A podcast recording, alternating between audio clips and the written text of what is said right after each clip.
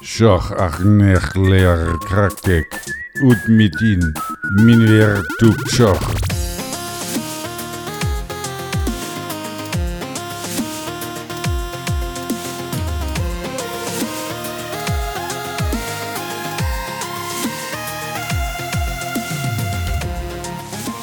Hallo und herzlich willkommen zum NerdZoom Podcast Folge 37. Heute ist der 1. September 2018 und mit dabei, Gott sei Dank, noch der Max. Nein, Marius, da liegst du ein bisschen falsch. Man nennt mich ab jetzt Neo. Ich habe die Matrix geknackt Neo? Und Gentoo installiert. Okay. Ja, gleich zum Thema, denn im Endeffekt bin ich jetzt so eine Art Supergottheit des Internets, denn wer Gentoo installiert, steigt auf in höhere Ebenen und ist ätherisch, so wie Neo in seinem Matrix-Modus, und ich kann sozusagen durch die Welt hindurchblicken, mittlerweile durch dieses Level an Hacker-Lead, die ich erreicht habe, und deswegen habe ich auch meinen Namen sozusagen geändert. Also ich bin jetzt weithin bekannt als Neo, ausgehend davon, dass Jana schon Neo de Fort hat, würde ich sagen Neo de Forth. Aber ist okay soweit. Und das war der Intro-Joke der diesjährigen Folge. Und ich bin auch da. Und Marius ist auch da. Hallo. Quatsch, können wir doch mal reinkommen? Nee. Ich wollte einfach nur erzählen, dass ich das wirklich getan habe, weil ja, okay, dann lass direkt reingehen in die Kategorie. Okay, du hast Gentoo installiert. Warum? Richtig, das ist natürlich eine Frage, die darf man in dem Fall nicht stellen. Und deswegen würde ich dir auch am liebsten gleich übergehen. Nee, nicht nach der Einleitung. Das erklärst du mir jetzt, warum du Gentoo installiert hast. Naja, ich habe mir halt gedacht, ne? Also die Leute sagen ja immer so, Gentoo installieren, das machen wirklich nur Leute, die keine Hobbys haben. Jetzt ist die Frage, hast du es auch von Source gebildet oder hast du es nur installiert? Du kannst Gentoo nicht anders installieren. Ah ja, wieder was gelernt. Okay, Jetzt verstehe ich die Memes auch. Okay, also im Endeffekt, das Meme im Internet ist ja so, Leute, die Linux usen, haben generell schon einen sehr langen Bart. Leute, die Arch usen, haben vielleicht ein bisschen längeren Bart. Und Leute, die Gentoo usen, bestehen zu 99% aus Bart. Und warum hast du das jetzt gemacht? Ja, also ausgehend davon, dass mein Bartwuchs halt noch nicht so weit ist, dass ich mich als irgendeine von diesen Kategorien einordnen konnte, dachte ich mir, ich probiere jetzt mal, was die Leute immer meinen, warum dieses Gentoo so kompliziert sein soll. Vielleicht treibt das den Bartwuchs dann an, oder? Ja, und ich habe halt nicht verstanden, was daran so kompliziert sein kann. Das ist ja auch nur irgendwie Linux und also ist jetzt kein Hexenwerk. Und ich habe dann halt so angefangen, mich da irgendwie einzulesen, weil ich mir dachte, ja, machst halt irgendwie so eine VM und installierst es dann da rein. Und so nach den ersten paar Minuten ist mir dann aufgefallen, dass irgendwie, dass es dafür keine Anleitung gibt, die jetzt genau den Use Case beschreibt, den ich brauche. Und dann habe ich angefangen, wirklich so, was man ja selten macht, wenn man anfängt, so mit Linux die offizielle Doku zu lesen, ne? Also die allerwenigsten Leute gehen her und sagen so, ich fange jetzt mit Ubuntu an, ja, lass mal hier Ubuntu Docs oder sowas durchschmökern, sondern die gehen auf YouTube und tippen, hey, how to install Ubuntu 16.04 und dann geht's los. Und das war natürlich auch meine erste Intuition so bei Gentoo, dann siehst du halt, wie es geht, klickst du dich da durch. Aber das ist totaler Käse. Also wenn ihr das nachvollziehen wollt, was ich jetzt da gemacht habe, dann tut das am besten nicht. weil man friert ja ziemlich schnell auf die Schnauze und es ändert sich bei Gentoo auch relativ häufig halt was in den Best Practices und was man tun soll und welche Toolchains jetzt in welcher Art und Weise supported werden. Also wenn man sich jetzt nicht so gut auskennt, was ja auch mein Fall ist, ich bin jetzt definitiv nicht so gut, als dass ich mir helfen könnte, wenn was bei den Installationen schief geht, dann sollte man am besten einfach den Weg nehmen, der im Gentoo-Handbuch beschrieben wird. Aha. Und das war dann auch meine Primärquelle sozusagen für das, was ich gemacht habe. Also du hast Gentoo erfolgreich installiert. Dazu kommen wir dann. Ah ja, okay. Ich wollte gerade fragen. Wir reden noch darüber, über dasselbe Betriebssystem, wo Chris und Wes bei Linux Unplugged einfach mal so eine ganze Season rausgemacht haben, weil sie es versucht haben, live zu installieren. Es ist wirklich hardcore. Ich kann auch vollkommen eine Season ist da nicht mal wenig eigentlich, wenn man da nur braucht für, weil ich habe, glaube ich, insgesamt innerhalb der letzten 3 Tage über 20 Stunden lang Gentoo installiert. Die meiste Zeit davon habe ich nicht aktiv was gemacht, wie man sich vielleicht vorstellen kann. Aber das ist wirklich kein Scherz. Also mein Computer hat mindestens 20 Stunden lang nur Gentoo gemacht. Und also nicht übertriebene 20 Stunden, wortwörtlich 20 Stunden lang einfach nur Gentoo gerechnet. Und ich beschreibe mal kurz, was Gentoo eigentlich als Distribution ausmacht, bitte, oder warum man das überhaupt, was soll dieser Scheiß, ne? Also Gentoo ist, hat als Ideologie, dass es kein Paketrepository gibt. Wenn ihr auf Ubuntu oder sowas euch irgendwas per apt installiert oder per Snap oder per App-Image oder irgendeinem anderen fancy Hipster-Way Sachen runterzuladen, dann ist die Software, die ihr da runterladet, vielleicht Open Source, aber auf jeden Fall wurde der Source-Code schon mal kompiliert. Das bedeutet halt executable gemacht, ne? Du musst ja jetzt nicht nochmal hergehen und das ganze Ding bauen. Und Gentoo geht da die andere Route. Wenn du bei Gentoo ein Paket installierst, es gibt dann nämlich auch so eine Art Paketmanagement-Tools, dann installierst du dir nicht das Paket, sondern die Software verweist dich auf den Quellcode-Link, wenn du den Paketnamen eingibst, und du ziehst dir die Sources runter und baust die live auf dem System. Und das nicht nur für Pakete, die du nach der Installation machst, sondern auch alle Pakete, die du während der Installation installierst. Das bedeutet also, du baust wirklich dein komplettes Betriebssystem auf dem Rechner. Inklusive Kernel, inklusive Systemd, alles, jedes Tool auf deinem Rechner wird erstmal kompiliert, bevor du es nutzt.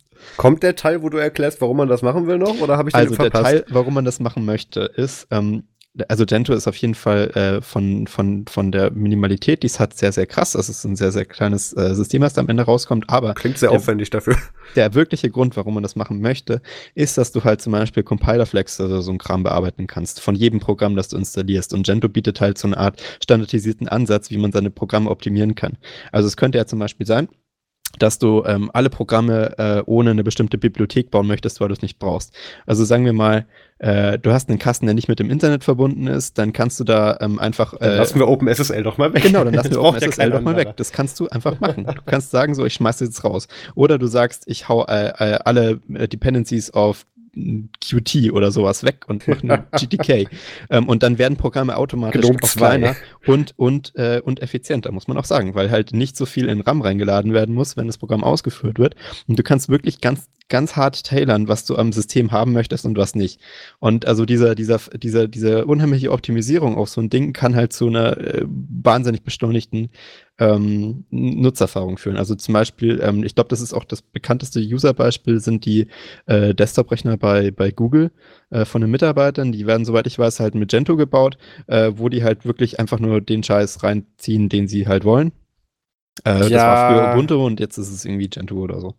Das ist, da habe ich tatsächlich ein kleines bisschen Einblick bei. Das ist bei ganz bestimmten Hardcore-Abteilungen, die das für einen ganz bestimmten Case haben, also irgendwelche, sei es ein Showcase oder eine bestimmte Workstation, eine Demo-Workstation oder so, was sie das drauf machen, da ist das wohl so. Also den haben sie standardisiert mittlerweile. Es ist nicht so, dass die da alle erstmal eine Woche Bootcamp verbringen müssen, damit sie ihr Betriebssystem installieren können. Das ist auch nicht so, als würden die Mitarbeiter das machen müssen oder so. Genau. Das wird halt von der Firma gemacht. Aber ich finde das interessant, weil im Endeffekt die wissen halt so, wir haben hier diesen einen Use Case und wir werden dieses Ding jetzt so hart auf diesen Use Case zuklöppeln, bis es halt da reinpasst. Und das kann man halt auf allen möglichen Sachen machen. Also Gentoo ist halt von der Flexibilität her unschlagbar. Du kannst damit halt jeden Scheiß anstellen. Also du kannst dir da ein System zusammenwürgen, das irgendwie das mit Init noch funktioniert. Die haben eine eigene Version von einem Init-System, das nennt sich da OpenRC. Optional kannst du natürlich auch anstattdessen Systemd verwenden. Dann kannst du dir halt eigene Kernelflex reinhauen. Du kannst verwenden an Bootloadern, was auch immer du möchtest, sehr viel einfacher als bei anderen OSen. Du kannst verwenden an X-Valent-Geschichte. Das kannst du da alles reinziehen, wie du möchtest. Und das Tolle ist, du bist ja auch komplett unabhängig von den Paket-Maintainern. Denn die Pakete als sich existieren ja nicht. Du musst einfach nur die URL vom Quellcode ändern, die du reinziehst. Das heißt, du bist so aktuell, wie du es brauchst. Ne? Also das ist nicht so, als müsstest du irgendwie auf einen Release warten oder so, sondern du kannst einfach das Programm dann so bauen, wie es halt gerade irgendwo im Internet rumklebt. Unabhängig davon, ob die Leute so wollten, dass es so paketiert wird oder nicht.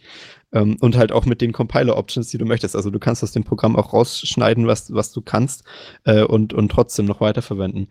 Und das ist eine sehr interessante Sache, weil im Endeffekt löst der Ansatz, dass man den Quellcode vom Programm auf dem Computer erstmal kompiliert, schon einige Probleme. Also du hast zum Beispiel keine reproducible Builds-Geschichte, weil du einfach wortwörtlich auf den Quellcode vom Programm zugreifst und nicht darauf vertrauen musst, dass irgendeine Binärdatei im Internet halt dem Programm entspricht, das du runterlädst, was du jetzt ja bei Ubuntu oder so nicht weißt, ne? Außer halt, du verwendest die von Debian getesteten reproducible Builds Linux-Archive. Aber an sich ist das halt schon ein großes Problem. Du weißt jetzt auch nicht, ob der SnapXY da auch wirklich dem Quellcode X entspricht. Das ist bei Gentoo halt gar kein Problem, weil du hast ja den Quellcode auf deinem Rechner, ne, und baust dann daraus halt die Software. Also an sich ist das ein interessanter Ansatz, auch irre lehrreich, wenn man das mal durchmacht. Ich habe da einige Sachen gelernt, die ich nie wissen wollte. Und also das Schlimme ist ja auch, dass der Installationsprozess, dadurch, dass die Distro halt unabhängig ist von allen Komponenten, es gibt keine Komponente, die in Gentoo drin sein muss, um sich Gentoo zu nennen. Gentoo sagt nicht, ich nutze Systemd oder ich nutze OpenRC oder Init oder so Kram, sondern Gentoo sagt, ich bin Gentoo, aber das heißt jetzt gar nichts. Also du kannst von mir jetzt auch einen BSD-Kernel da rein installieren und ich funktioniere trotzdem noch. Und das heißt halt auch, dass es keinen Installer gibt. Also du kannst da dich jetzt nicht so wie beim Ubuntu-Server-Installer oder so durchklicken, sondondder Witz ist, wenn du Gentoo installierst, dann bootest du eine Live-Disk von Gentoo mit Sachen, die sie halt vorinstalliert haben, aber das ist nicht die Disk, die du dann auf dein System machst. Es ist halt so eine Art Live-Environment Gentoo, aber halt Gentoo, wie sich die Gentoo-Leute das denken, aber das ist nicht das, was du verwenden sollst, sondern du bootest es nur live, um dann deine Festplatte manuell zu partitionieren, was ganz okay ist, wenn man das schon mal gemacht hat, und die richtigen Dateisysteme draufzulegen. Du kannst natürlich auch jedes Dateisystem verwenden, was du möchtest. Und dann sagt dir die Anleitung halt, dass du dir ein C-Root-Environment aufbaust auf der Festplatte, die du gerade partitionierst, und dort installierst du dann das System rein, was du danach bootest. Also du nutzt im Endeffekt die Live-Disk nur, um das System aufzubauen, in das du dann später reinbaust, bootest. Also es ist nicht so, als würde die Live-Disk irgendwie rüberkopiert werden auf das System, was du danach verwendest. Du gehst da jetzt wirklich rein und baust das System von Hand auf mit den Tools, die in der Live-Disk mitgebootet werden. Also in der Live-Disk sind dann halt so ein paar Compiler drin, mit denen du dann die Programme, die du booten möchtest, am Ende kompilierst. Also das ist wirklich, du hast nur die Werkzeuge, um anzufangen, irgendwie dein System zusammenzuklöppeln auf dieser Live-Disk, und das ist alles. Es ist total krank. Es ist wirklich mega krank. Du arbeitest halt wirklich am System, das du danach bootest, nur in dem Tribute-Environment und haust da erstmal so einen Kernel rein und dann kompilierst du halt die Dependencies, die du brauchst, um das System bootbar zu machen. Also halt ein Bootloader, ein C-Compiler, Init-Service und so Kram. Und das Schlimme ist, Gentoo unterstützt auch so ein bisschen Dependencies. Also, weil in den Paketen, in Anführungszeichen jetzt, die sie da haben, steht auch sozusagen drin, auf was das abhängt. Und das zieht dann sozusagen automatisch den Quellcode von den anderen Programmen rein. Und das bedeutet, wenn du jetzt zum Beispiel das erste Mal so ein Gentoo-System installierst, und da brauchst du halt erstmal die ganze Toolchain, damit so ein System überhaupt läuft. Ne? Weil so ein Linux braucht halt so, keine Ahnung, so 100 Programme oder so ein Kram, bevor du überhaupt irgendwas machen kannst. Du brauchst halt einen Kernel und dann halt noch so die 100 Unix-Tools und dann hast du da irgendwie so ein Linux. Wenn du das erste Mal ausführst, fängst du halt sozusagen wirklich von der Pike auf an und baust dir die Programme einzeln auf Festplatte. Und das bedeutet, bei der ersten Installation von einem Gentoo-System ziehst du dir an die 100 Programme rein. Wenn du einen Desktop aufsetzt, ich hatte, glaube ich, 170 für KDE mit Systemd und ich glaube auch 170 ungefähr für KDE für GNOME mit Systemd, Gentoo. Und ich glaube, was dann, das hat mindestens, also ich habe, glaube ich, nämlich bei den Make-Files irgendwo einen Fehler gemacht und nur 2 Threads zugelassen, obwohl ich vielleicht eher so 3, 4 hätte machen sollen. Und das hat dann wirklich, ich glaube, beim ersten Mal, wo ich versucht habe, mindestens, keine Ahnung, 8 Stunden oder so vor sich hingerechnet.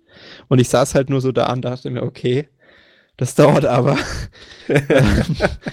Also das steht dabei, dass man nicht erwarten soll, dass das kurz geht, aber es steht jetzt nicht wirklich dabei, dass man in der Zwischenzeit auch einen Roman schreiben könnte oder so.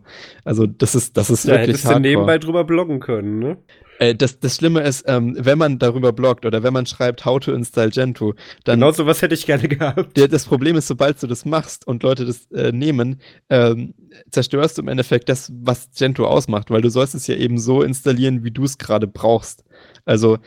Ich habe da tausende von Anleitungen mir auch durchgeklickt und versucht, irgendwie was zu nehmen, was halt ein bisschen easier ist als das Gentoo-Handbuch, aber du fällst halt voll auf die Schnauze, weil ich wollte halt zum Beispiel kein MBR-Boot-Record, sondern eine GPT-partitionierte Festplatte. Und diese ganzen Sachen musst du halt in der Anleitung beachten. Und wenn du dann eine Anleitung schreibst, die alle Sachen beachtet, dann endest du beim Gentoo-Handbook. Es ist so schlimm, weil du echt wirklich an alles denken musst.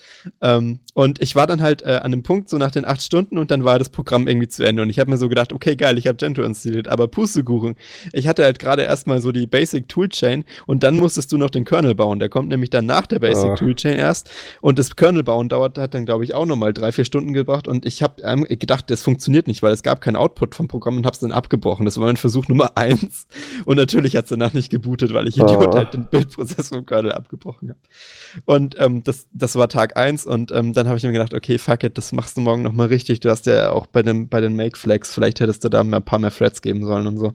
Und dann habe ich es nochmal gemacht am zweiten Tag, mit ein bisschen mehr Vorwissen reingegangen, und habe halt auch der virtuellen Maschine gleich mal 2 CPUs zugewiesen und dann halt gesagt, mach dir hier mal 3. Virtueller Maschine? Ja. Das sagst du jetzt erst, schade. Ich hatte gehofft, dass du irgendwie so für ein paar Tage deine Produktivheit nee, also so krank bin ich nicht. Ich wollte erst mal wissen, wie das geht, bevor man da reinfällt. Auch ich glaube, ich hätte es nicht geschafft auf echter Hardware. Mhm. Wirklich nicht, weil da musst du ja dann echt, ich hätte es nicht hingekriegt, sicher nicht. Weil die ganzen Treiber sind ja auch noch ein bisschen besser bei der VM, und bei Hardware kannst du echt das Problem haben, dass er dann die Wi-Fi-Karte nicht findet. Ich hätte es nicht geschafft.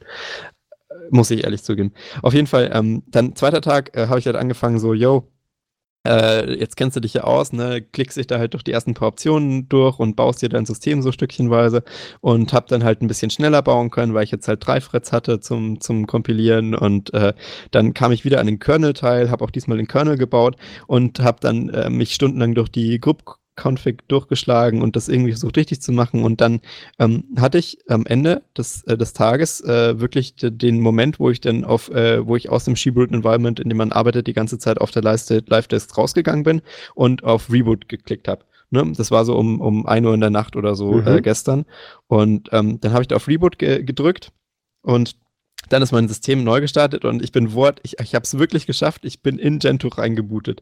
Also ich konnte mich dann einloggen, also nicht desktopmäßig, sondern halt nur Shell als Root wieder. Und das war der Moment des Tages. Aber das war ja eigentlich nicht das, was ich wollte, weil ich habe mir halt gedacht, ja, dann musst du jetzt halt noch ein paar Sachen nachinstallieren, und habe dann versucht, irgendwie Internet zu kriegen. Aber es hat sich herausgestellt, dass ich die Netzwerk-Config verkackt hatte, also massiv verkackt hatte. Irgendwie falsches Interface angegeben, und ich habe dann wirklich nochmal ewig gebraucht, um rauszukriegen, wie man die Netzwerk-Config richtig macht. Also im Endeffekt weiß man danach das Gentoo-Handbuch auswendig, weil man alles lesen muss.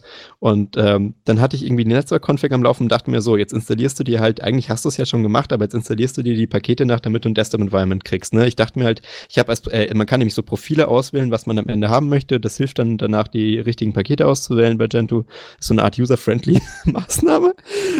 Und ich hatte da halt ausgewählt GNOME, Systemd und alles, und ich dachte mal, dass die ganzen Pakete dann auch da sind. Aber was gefehlt hat, und ich weiß echt nicht wieso, ist der X-Server, ne? Als ob man den nicht brauchte, wenn man GNOME starten möchte oder so, aber Quatsch. War irgendwie die Denke von dem Programm, und ich konnte es mir auch nicht erklären. Und dann habe ich den X-Server halt jetzt manuell nachinstalliert, und das ist der Punkt, wo ich jetzt gescheitert bin. Also ich habe ein Gentoo am Laufen mit Internetverbindung und man kann booten, ja, aber ich bin nicht so weit gekommen, als dass ich irgendwie eine Art von Desktop habe. Das habe ich nicht hingekriegt. Also, falls sich jemand auskennt, meldet euch. Gentoo@nerdzoom.de, ich leite das dann weiter. Es ist so hardcore. Ich habe auch schon X-Settings umkonfiguriert, und irgendwie muss man das ja auch verlinken mit der GNOME-Session, und ich habe auch nachgeschaut, ob ich alle GNOME-Tools installiert und Systemd ist auch installiert. Mit Systemd habe ich mich auch noch rumgeschlagen wie Sau, weil ich teilweise, also manche Sachen, die Sachen in der Anleitung sind nämlich alle ausgelegt auf OpenRC, dieses Gentoo-eigene Init-System, was ich keine Ahnung, wie das funktioniert. Ne? Ich habe mir gedacht, nimmst du Systemd, das hast du schon mal irgendwie genutzt, und das ist ja auch jetzt irgendwie der Standard. Da bist du ja Core-Contributor. Ja, Core-Contributor hier, und ich hab mir gedacht, ja, nimmst du das halt, aber die ganzen Schritte in der Anleitung, das ist tatsächlich das Einzige, wo ich finde, dass die Anleitung scheiße ist, sind ausgelegt auf das RC-System von Gentoo. Und also da schlägt man sich auch Jahre mit rum. Und das hat alles irgendwie funktioniert danach, aber keine Ahnung, wie das mit dem Desktop funktioniert, frag mich nicht. Also da habe ich komplett aufgegeben. Aber es ist, also für alle, die Freizeit haben und einen Computer, der schneller rechnet als meiner, den würde ich das alles gerne mal empfehlen. Da kann man durchaus was lernen. Es dauert lange und es tut weh, aber irgendwann hat man dann so einen bootbaren Kernel, und das ist schon ein tolles Ding. Ich kann euch auch nur empfehlen, im Customized Kernel ist auch ganz interessant, dann lernt man was. Aber Was hast du denn so gemacht, Marius? Ja, pünktlich zur Minute 20. Ich habe eigentlich vorgehabt, dieses Wochenende. Ich kommentiere das jetzt nicht. Ich habe das Gefühl, da werden wir in der nächsten Folge noch ein paar Mal drauf zu sprechen kommen, auf deiner Gentoo-Erfahrung. Erfahrung ist ein gutes Wort. Ja, das nennen wir jetzt Erfahrung. Ich wollte eigentlich diese Woche auch noch zu IFA, weil ich ja eh in Berlin bin. Und IFA heißt was? Das muss ich jetzt auch noch googeln. Das heißt bestimmt irgendwas ganz Tolles. Ich habe das nur schon wieder vergessen. Funkausstellung, irgendwas. Oder internationale Funkausstellung. Funkausstellung, oh, ja. Okay, ja. Ja. People also search for CES, Mobile World Congress, CeBIT. Naja. Photokina Gamescom. Ja, okay, alles klar, die Prioritäten sind klar. Nee, wollte eigentlich hin, aber das hat alles zeitlich bei mir leider nicht geklappt, weil ich habe den Hauptteil meiner Woche neben der Arbeit damit verbracht, WordPress zu installieren und einzurichten für ein spezielles Projekt, wo wir nachher noch drüber reden werden. Und habe im gleichen Zuge dann auch noch mal so die ganzen Configs und Einstellungen von NerdZoom.de überarbeitet und habe jetzt auch endlich jetzt mal geschafft, alle so zu konfigurieren, dass wir nur IP-Adressen behalten, in dem Zeitraum, wie wir das in unserer Datenschutzerklärung sagt. Also ich habe tatsächlich, also das war vorher schon so, aber ich habe jetzt ein Feature wieder eingefügt, wo ich vorher das noch nicht angepasst hatte, nämlich wir haben jetzt auch wieder Kommentare auf der Seite. Man kann wieder kommentieren, was ja meiner Meinung nach eine Funktion ist, die eh keiner nutzt.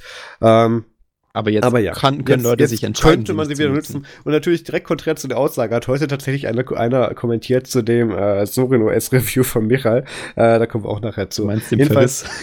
Ja, ich habe da auch gerade mal nochmal beim Durchscrollen vor der Aufnahme gemerkt, okay, vielleicht schmeiße ich das auch noch in die Kategorie Kommentar und nicht nur Review. Das war ganz interessant, da kommen wir nachher zu. Jedenfalls, kommentieren ist wieder möglich. Ihr seid hiermit gerne aufgefordert, auf nerdzoom.de wieder zu kommentieren. Mal gucken. Und jetzt habe ich dann eben auch endlich ein Plugin gefunden, was das dann eben nach einem bestimmten Zeitraum die IP-Adressen und die Kontaktdaten eben rauslöscht. Das heißt, da kann dann, selbst wenn uns jemand eine Datenanfrage schickt, sind wir da dann tatsächlich recht fein raus. Genau, dann, also auch noch mal ganz kurz der Grund, warum wir die überhaupt behalten und nicht instant irgendwie wegschmeißen oder irgendwie eine Minute nach dem Posten oder so. Ganz einfach, wenn bei uns irgendwie in einem Zeitraum, in dem wir das nicht reviewen können, irgendwelche illegalen Sachen gepostet werden oder irgendwas, wo wir sagen, da möchten wir gerne gegen vorgehen, sei es rechtlich oder auch einfach nur, indem wir es moderieren, müssen deswegen diese Kontaktmöglichkeiten oder in dem Fall auch dann Identitätsnachweise natürlich dann da bleiben und für uns verfügbar sein. Was man allerdings auch machen kann, und ich habe leider noch keinen ich habe das Plugin noch nicht gefunden, mit dem ich da so einen schönen Bearbeitungstext reinmachen kann. Es ist nicht nötig, Name oder E-Mail-Adresse im Kommentarfeld anzugeben. Also da ist jetzt kein Sternchen als erforderlich, aber ich hätte gerne da auch irgendwie noch einen Satz drin, der sagt, du kannst auch nur auf Kommentieren klicken. Und dann muss man da gar keine Kontaktdaten eingeben. Dann haben wir nur eine IP-Adresse, die du später nicht claimen kannst, weil wir keinen Namen dazu haben. Das heißt, das bin ich dann auch fein raus. Es ist DSGVO, alles wird besser. Genau.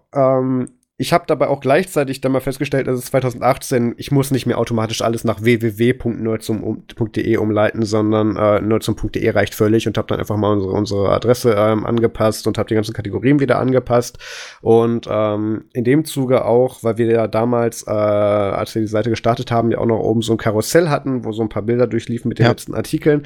Das Plugin es war ein bisschen schwierig zu konfigurieren. Es gibt da tatsächlich nicht viele gute, die diesen Ajax-Loader und Slider benutzen. Gibt's nicht so viele gute Konfigurationen.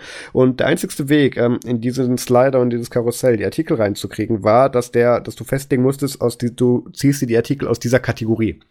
Und okay. Da ich da nicht alle Kategorien, da ich da wirklich auch nur eine einzige statische Kategorie verlinken konnte, konnte ich nicht einfach alle eintragen und das darüber abfangen, und bin stattdessen hingegangen und habe sämtliche Kategorien, die wir haben, zum Beispiel Reviews oder was auch immer, in eine Unterkategorie gepackt, und die Überkategorie, wo die drin waren, hieß dann eben NerdZoom. Deswegen hieß es dann auch immer Kategorien /NerdZoom/Reviews oder sowas, wenn man in die Kategorie wollte. Das ist jetzt raus, das sind jetzt alles wieder ganz normale, also jetzt direkt nach Kategorie geht's weiter. Dieser NerdZoom-Eintrag ist da nicht mehr drin, weil wir haben das Karussell ja nicht mehr und das ist auch nicht mehr nötig. Dementsprechend haben sich jetzt natürlich die Adressen geändert, was aber, glaube ich, kaum Probleme macht, weil einerseits habe ich festgestellt, dass anscheinend alte Kategorien, die man umbenennt oder anders verlinkt, tatsächlich ein Link-Eintrag da bleibt, der dann einfach umleitet auf die neue Verlinkung von WordPress. Das machen die automatisch. Das ist recht praktisch. Das heißt, du läufst nicht in Deadlinks rein. Deswegen hier irrtümlich im Podcast-Doc noch drinsteht, dass solosfun.de und blockchainfun.de ihre Links aktualisieren müssen die gar nicht.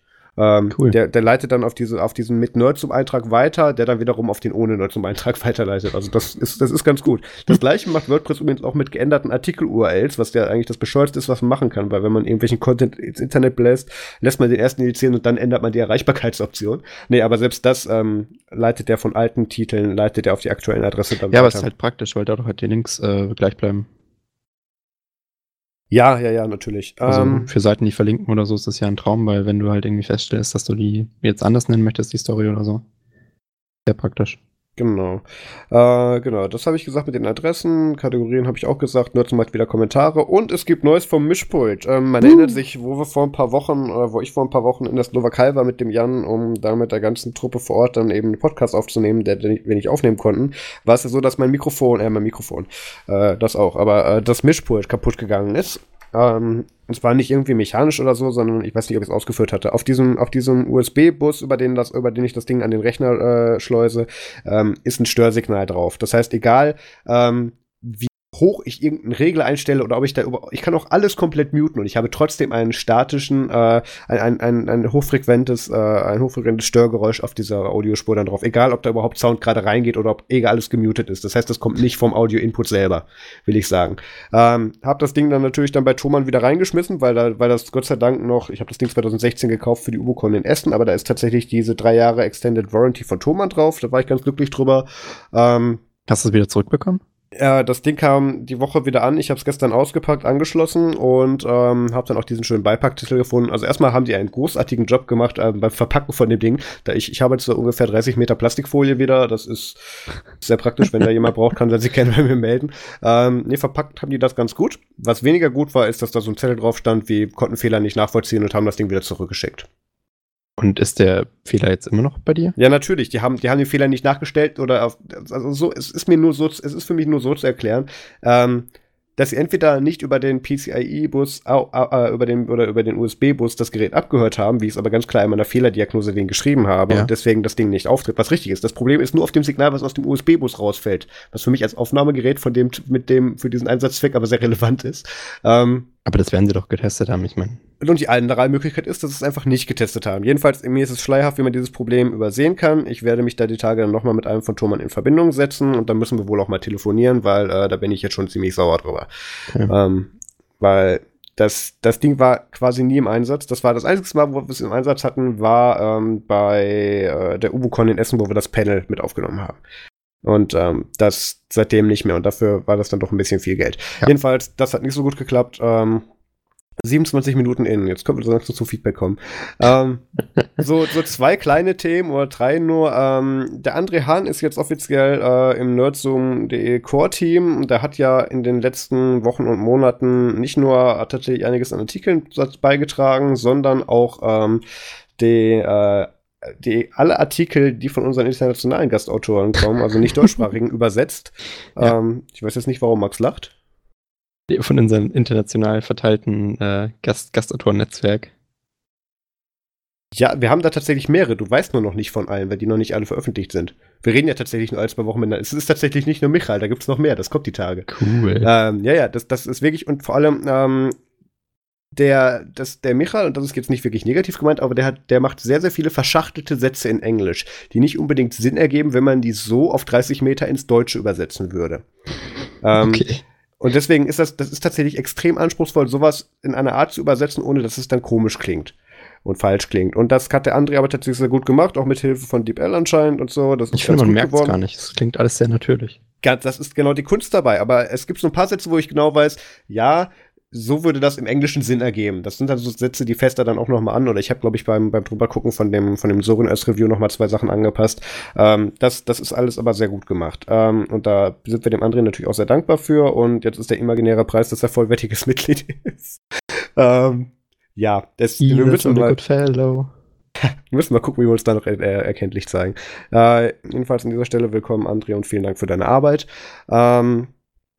Anscheinend waren wir in der letzten Folge etwas negativ, als wir über die Jobbeschreibung oder Ausschreibung vom Verfassungsschutz geredet haben. Was? Ja. Also sorry, man kann uns ja viel vorwerfen, aber das ist nee. Nee, ich habe dazu ein vorgefertigtes Statement zu verlesen, ganz einfach, weil ich es vorher nochmal geschrieben habe. Die Gamescom ist auf Kinder und Jugendliche ausgelegt und dann, finde ich, hat da die Bundeswehr nicht mit Panzern rumzustehen, um für den Dienst an der Waffe zu werben und der Verfassungsschutz seine Geheimbeutel woanders verteilen. Was nicht heißen soll, dass ich finde, dass der Verfassungsschutz oder die Bundeswehr nicht wichtig sind. Die passen nur nicht in den Kontext der Veranstaltung und gerade die Bundeswehr überschlägt sich jedes Jahr mit ihren Werbetexten. Die Republika kann sich die Diskussion ja gerne jedes Jahr antun, aber nicht die Gamescom. Auf der Republika sind, glaube ich, auch nicht so viele Teenies, wenn ich mich das richtig erinnere. Das ist richtig. Ich meine, ich finde ja gar nicht, dass die da per se nicht hin sollen, aber der Kontext ist falsch. Family in dem Sinne. Ja, vor allem dann in der YouTuber- und Family- und Friends-Zeile. Die Bundeswehr mit einem Panzer. Und gegenüber der Verfassungsschutz. Und dann, hä? Nein, egal. Das Thema hatten wir schon in den vorherigen Folgen und Podcasts. Ist völlig egal. Jedenfalls, so viel dazu. Wir sind nicht nur negativ, aber wir verpacken es dann wenigstens ein bisschen amüsanter, weil die Negativpackung gibt's dann bei Netzpolitik. Dann, was wir auch erfolgreich auf der Messe gemacht haben oder nicht gemacht haben, wir haben Q-Tox ausprobiert, nicht. Das ist nicht ganz so. Ich habe tatsächlich auf den Messe-WLAN manche Nachrichten über Q-Tox verschickt. Aha, kamen die an?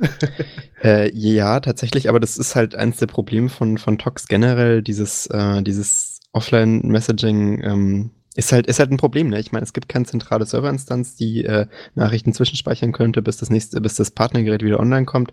Das ist immer ein bisschen problematisch und generell, also für alle Leute, die sich für Tox interessieren, so als PSA, ausgehend von den Limitationen, die halt dezentrale Technologie im Moment gerade noch so hat, frisst. Wie zum Beispiel, dass sie dezentral ist. Ja, das ist halt eine Designentscheidung und in dem Fall kann man halt nicht drumherum ingenieren, dass das mit diesen Offline-Messages ein bisschen komplizierter wird. Das heißt, es gibt Lösungen für solche Probleme, aber die sind halt wahnsinnig komplex und auch lange nicht auf einem Status, wo man sagen könnte, dass sie nutzbar sind. Was man auch nicht vergessen darf, ist, dass solche Applikationen meistens Akku fressen wie Sau. Weil du halt die ganze Zeit im Hintergrund pollen musst und zwar massiv häufig im Vergleich zu anderen Messaging-Diensten, die das mit einem Server abklären können. Und auch nicht vergessen, der Datendurchsatz von Tox generell ist halt massiv, weil du auch die ganze Zeit ja ständig von der Gegenseite. Ja, oder? Und nicht vergessen, du musst auch das Netzwerk proben für Partnergeräte. Also es ist aufwendig und diese Technologie ist wahnsinnig interessant. Du bist auch noch gleichzeitig Pingback der Instanz. Naja, es ist halt dezentral. Es gibt du musst halt irgendwie rauskriegen, wie deine Partnergeräte online sind. Das heißt, du schaust im Netzwerk nach. Und da das ja alles so Distributed Hash-Tables sind, haust du da halt jeden an, den du findest. Und ja, ich hätte jetzt Magic Packets genommen, aber gut. Das ist halt nicht so einfach. Du bist ja meistens nicht.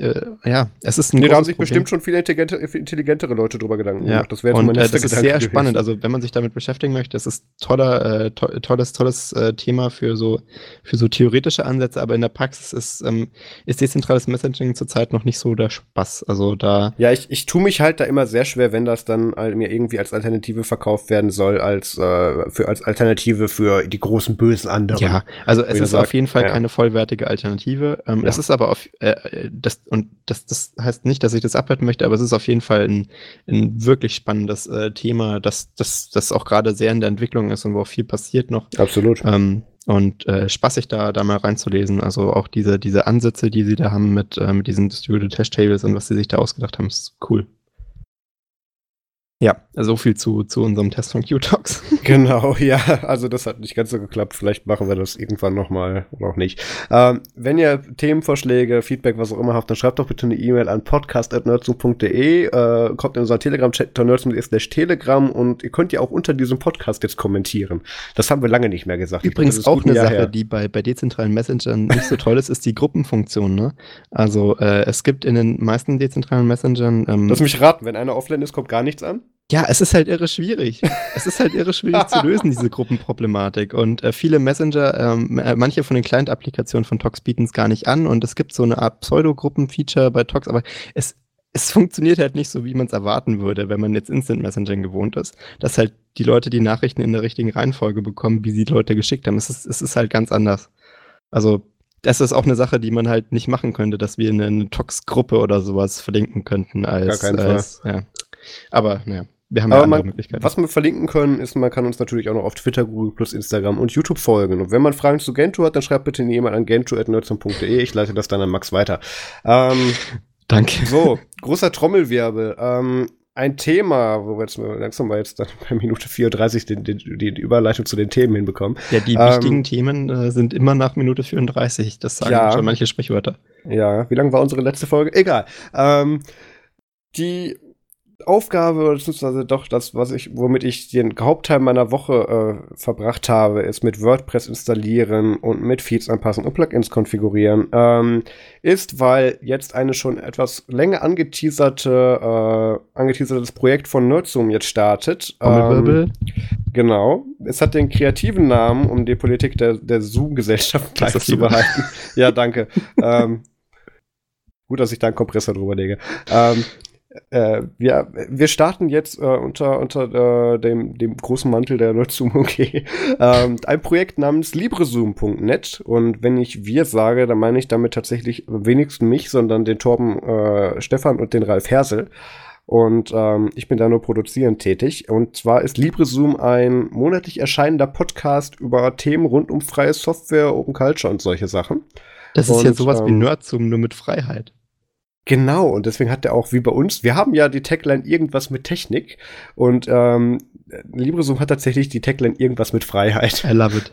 Ja, hat, glaube ich, der Ralf auch angeschlossen, dass er das auch sagen wollte. Nee, ich bin tatsächlich sehr, sehr froh, wie sich das alles integrieren lassen könnte. Aber bevor wir jetzt da ins Detail gehen und über die Herangehensweise, spiele ich an dieser Stelle den Trailer ein von der ersten Folge, beziehungsweise der Trailer zum Podcast. Die erste Folge kommt dann bald.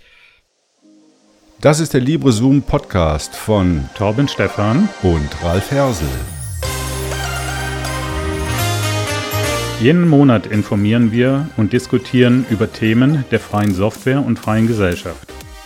LibreZoom fokussiert auf News, interessante Themen und Interviews sowie auf Tooltips und anstehende Events. Der Podcast erscheint monatlich und ist auf allen bekannten Podcast-Kanälen zu finden. Hört rein, wenn Ralf und Torben ihre Sicht von Freiheit ausstrahlen. LibreZoom, der freie Podcast.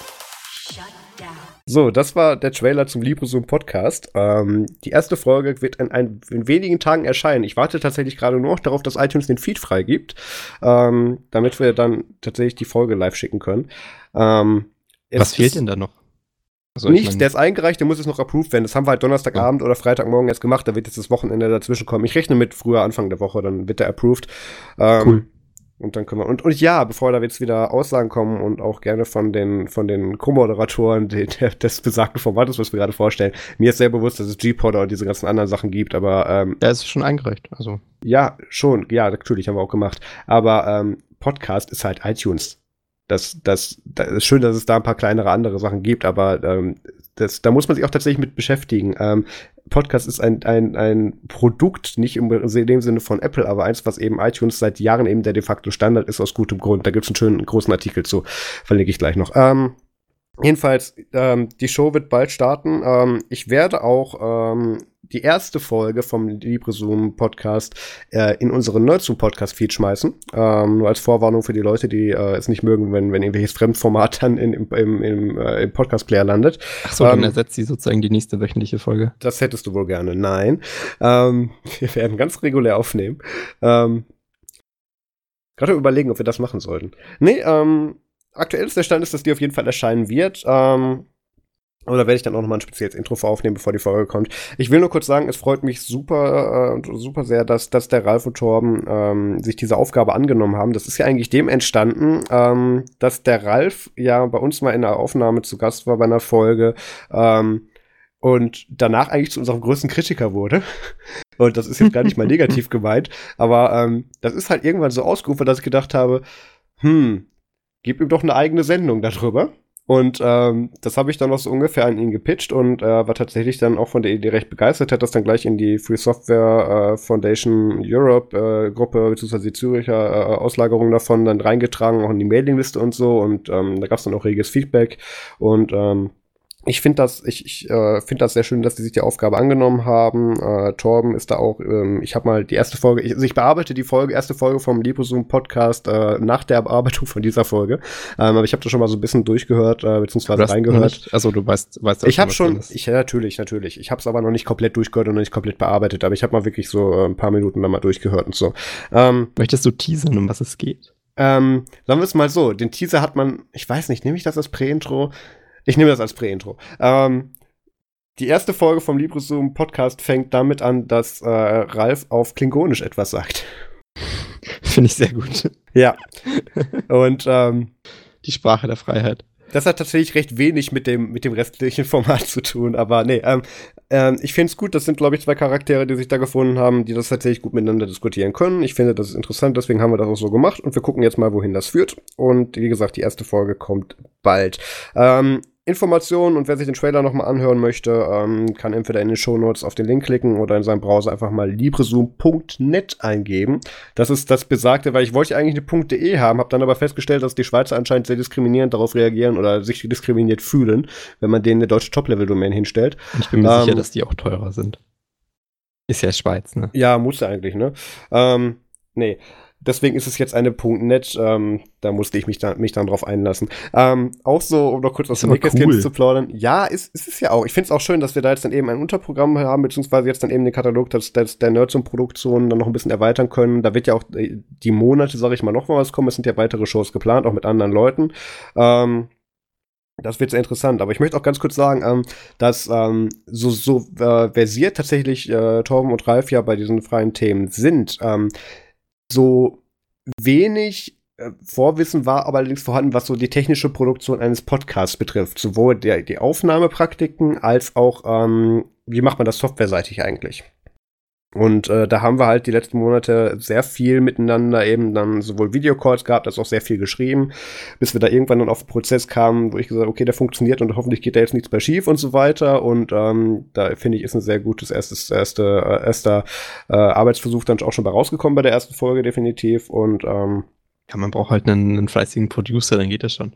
Ja, das war teilweise echt anstrengend, aber ich bin froh, dass das geklappt hat. Nur um so ein Beispiel zu nennen, wir haben auch allein auf die für die Auswahl des Logos mehrere Calls eigentlich gehabt und ich dachte, wir hätten uns auf was geeinigt und habe das da dementsprechend so dann an unseren Ubuntu-Designer Raphael Alberto Laguna Mendes, Entschuldigung, wenn dann mit vollem Namen, so weitergegeben und der hat dann ja schon angefangen und dann kam irgendwie raus, nee, das wollten wir so nicht.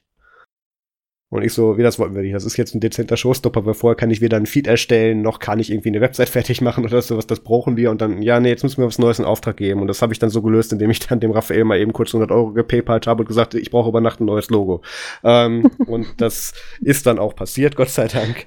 Aber das ist eine Herausforderung. Aber ich denke, an dem Prozess werden wir auch wachsen. Und ich freue mich sehr, was Ralf und Torben dann da demnächst dann noch abliefern werden. Und man sollte auf jeden Fall reinhören. Ich meine, das ist ja jetzt auch der Startschuss sozusagen für alle Nerds zum Unterprogramme.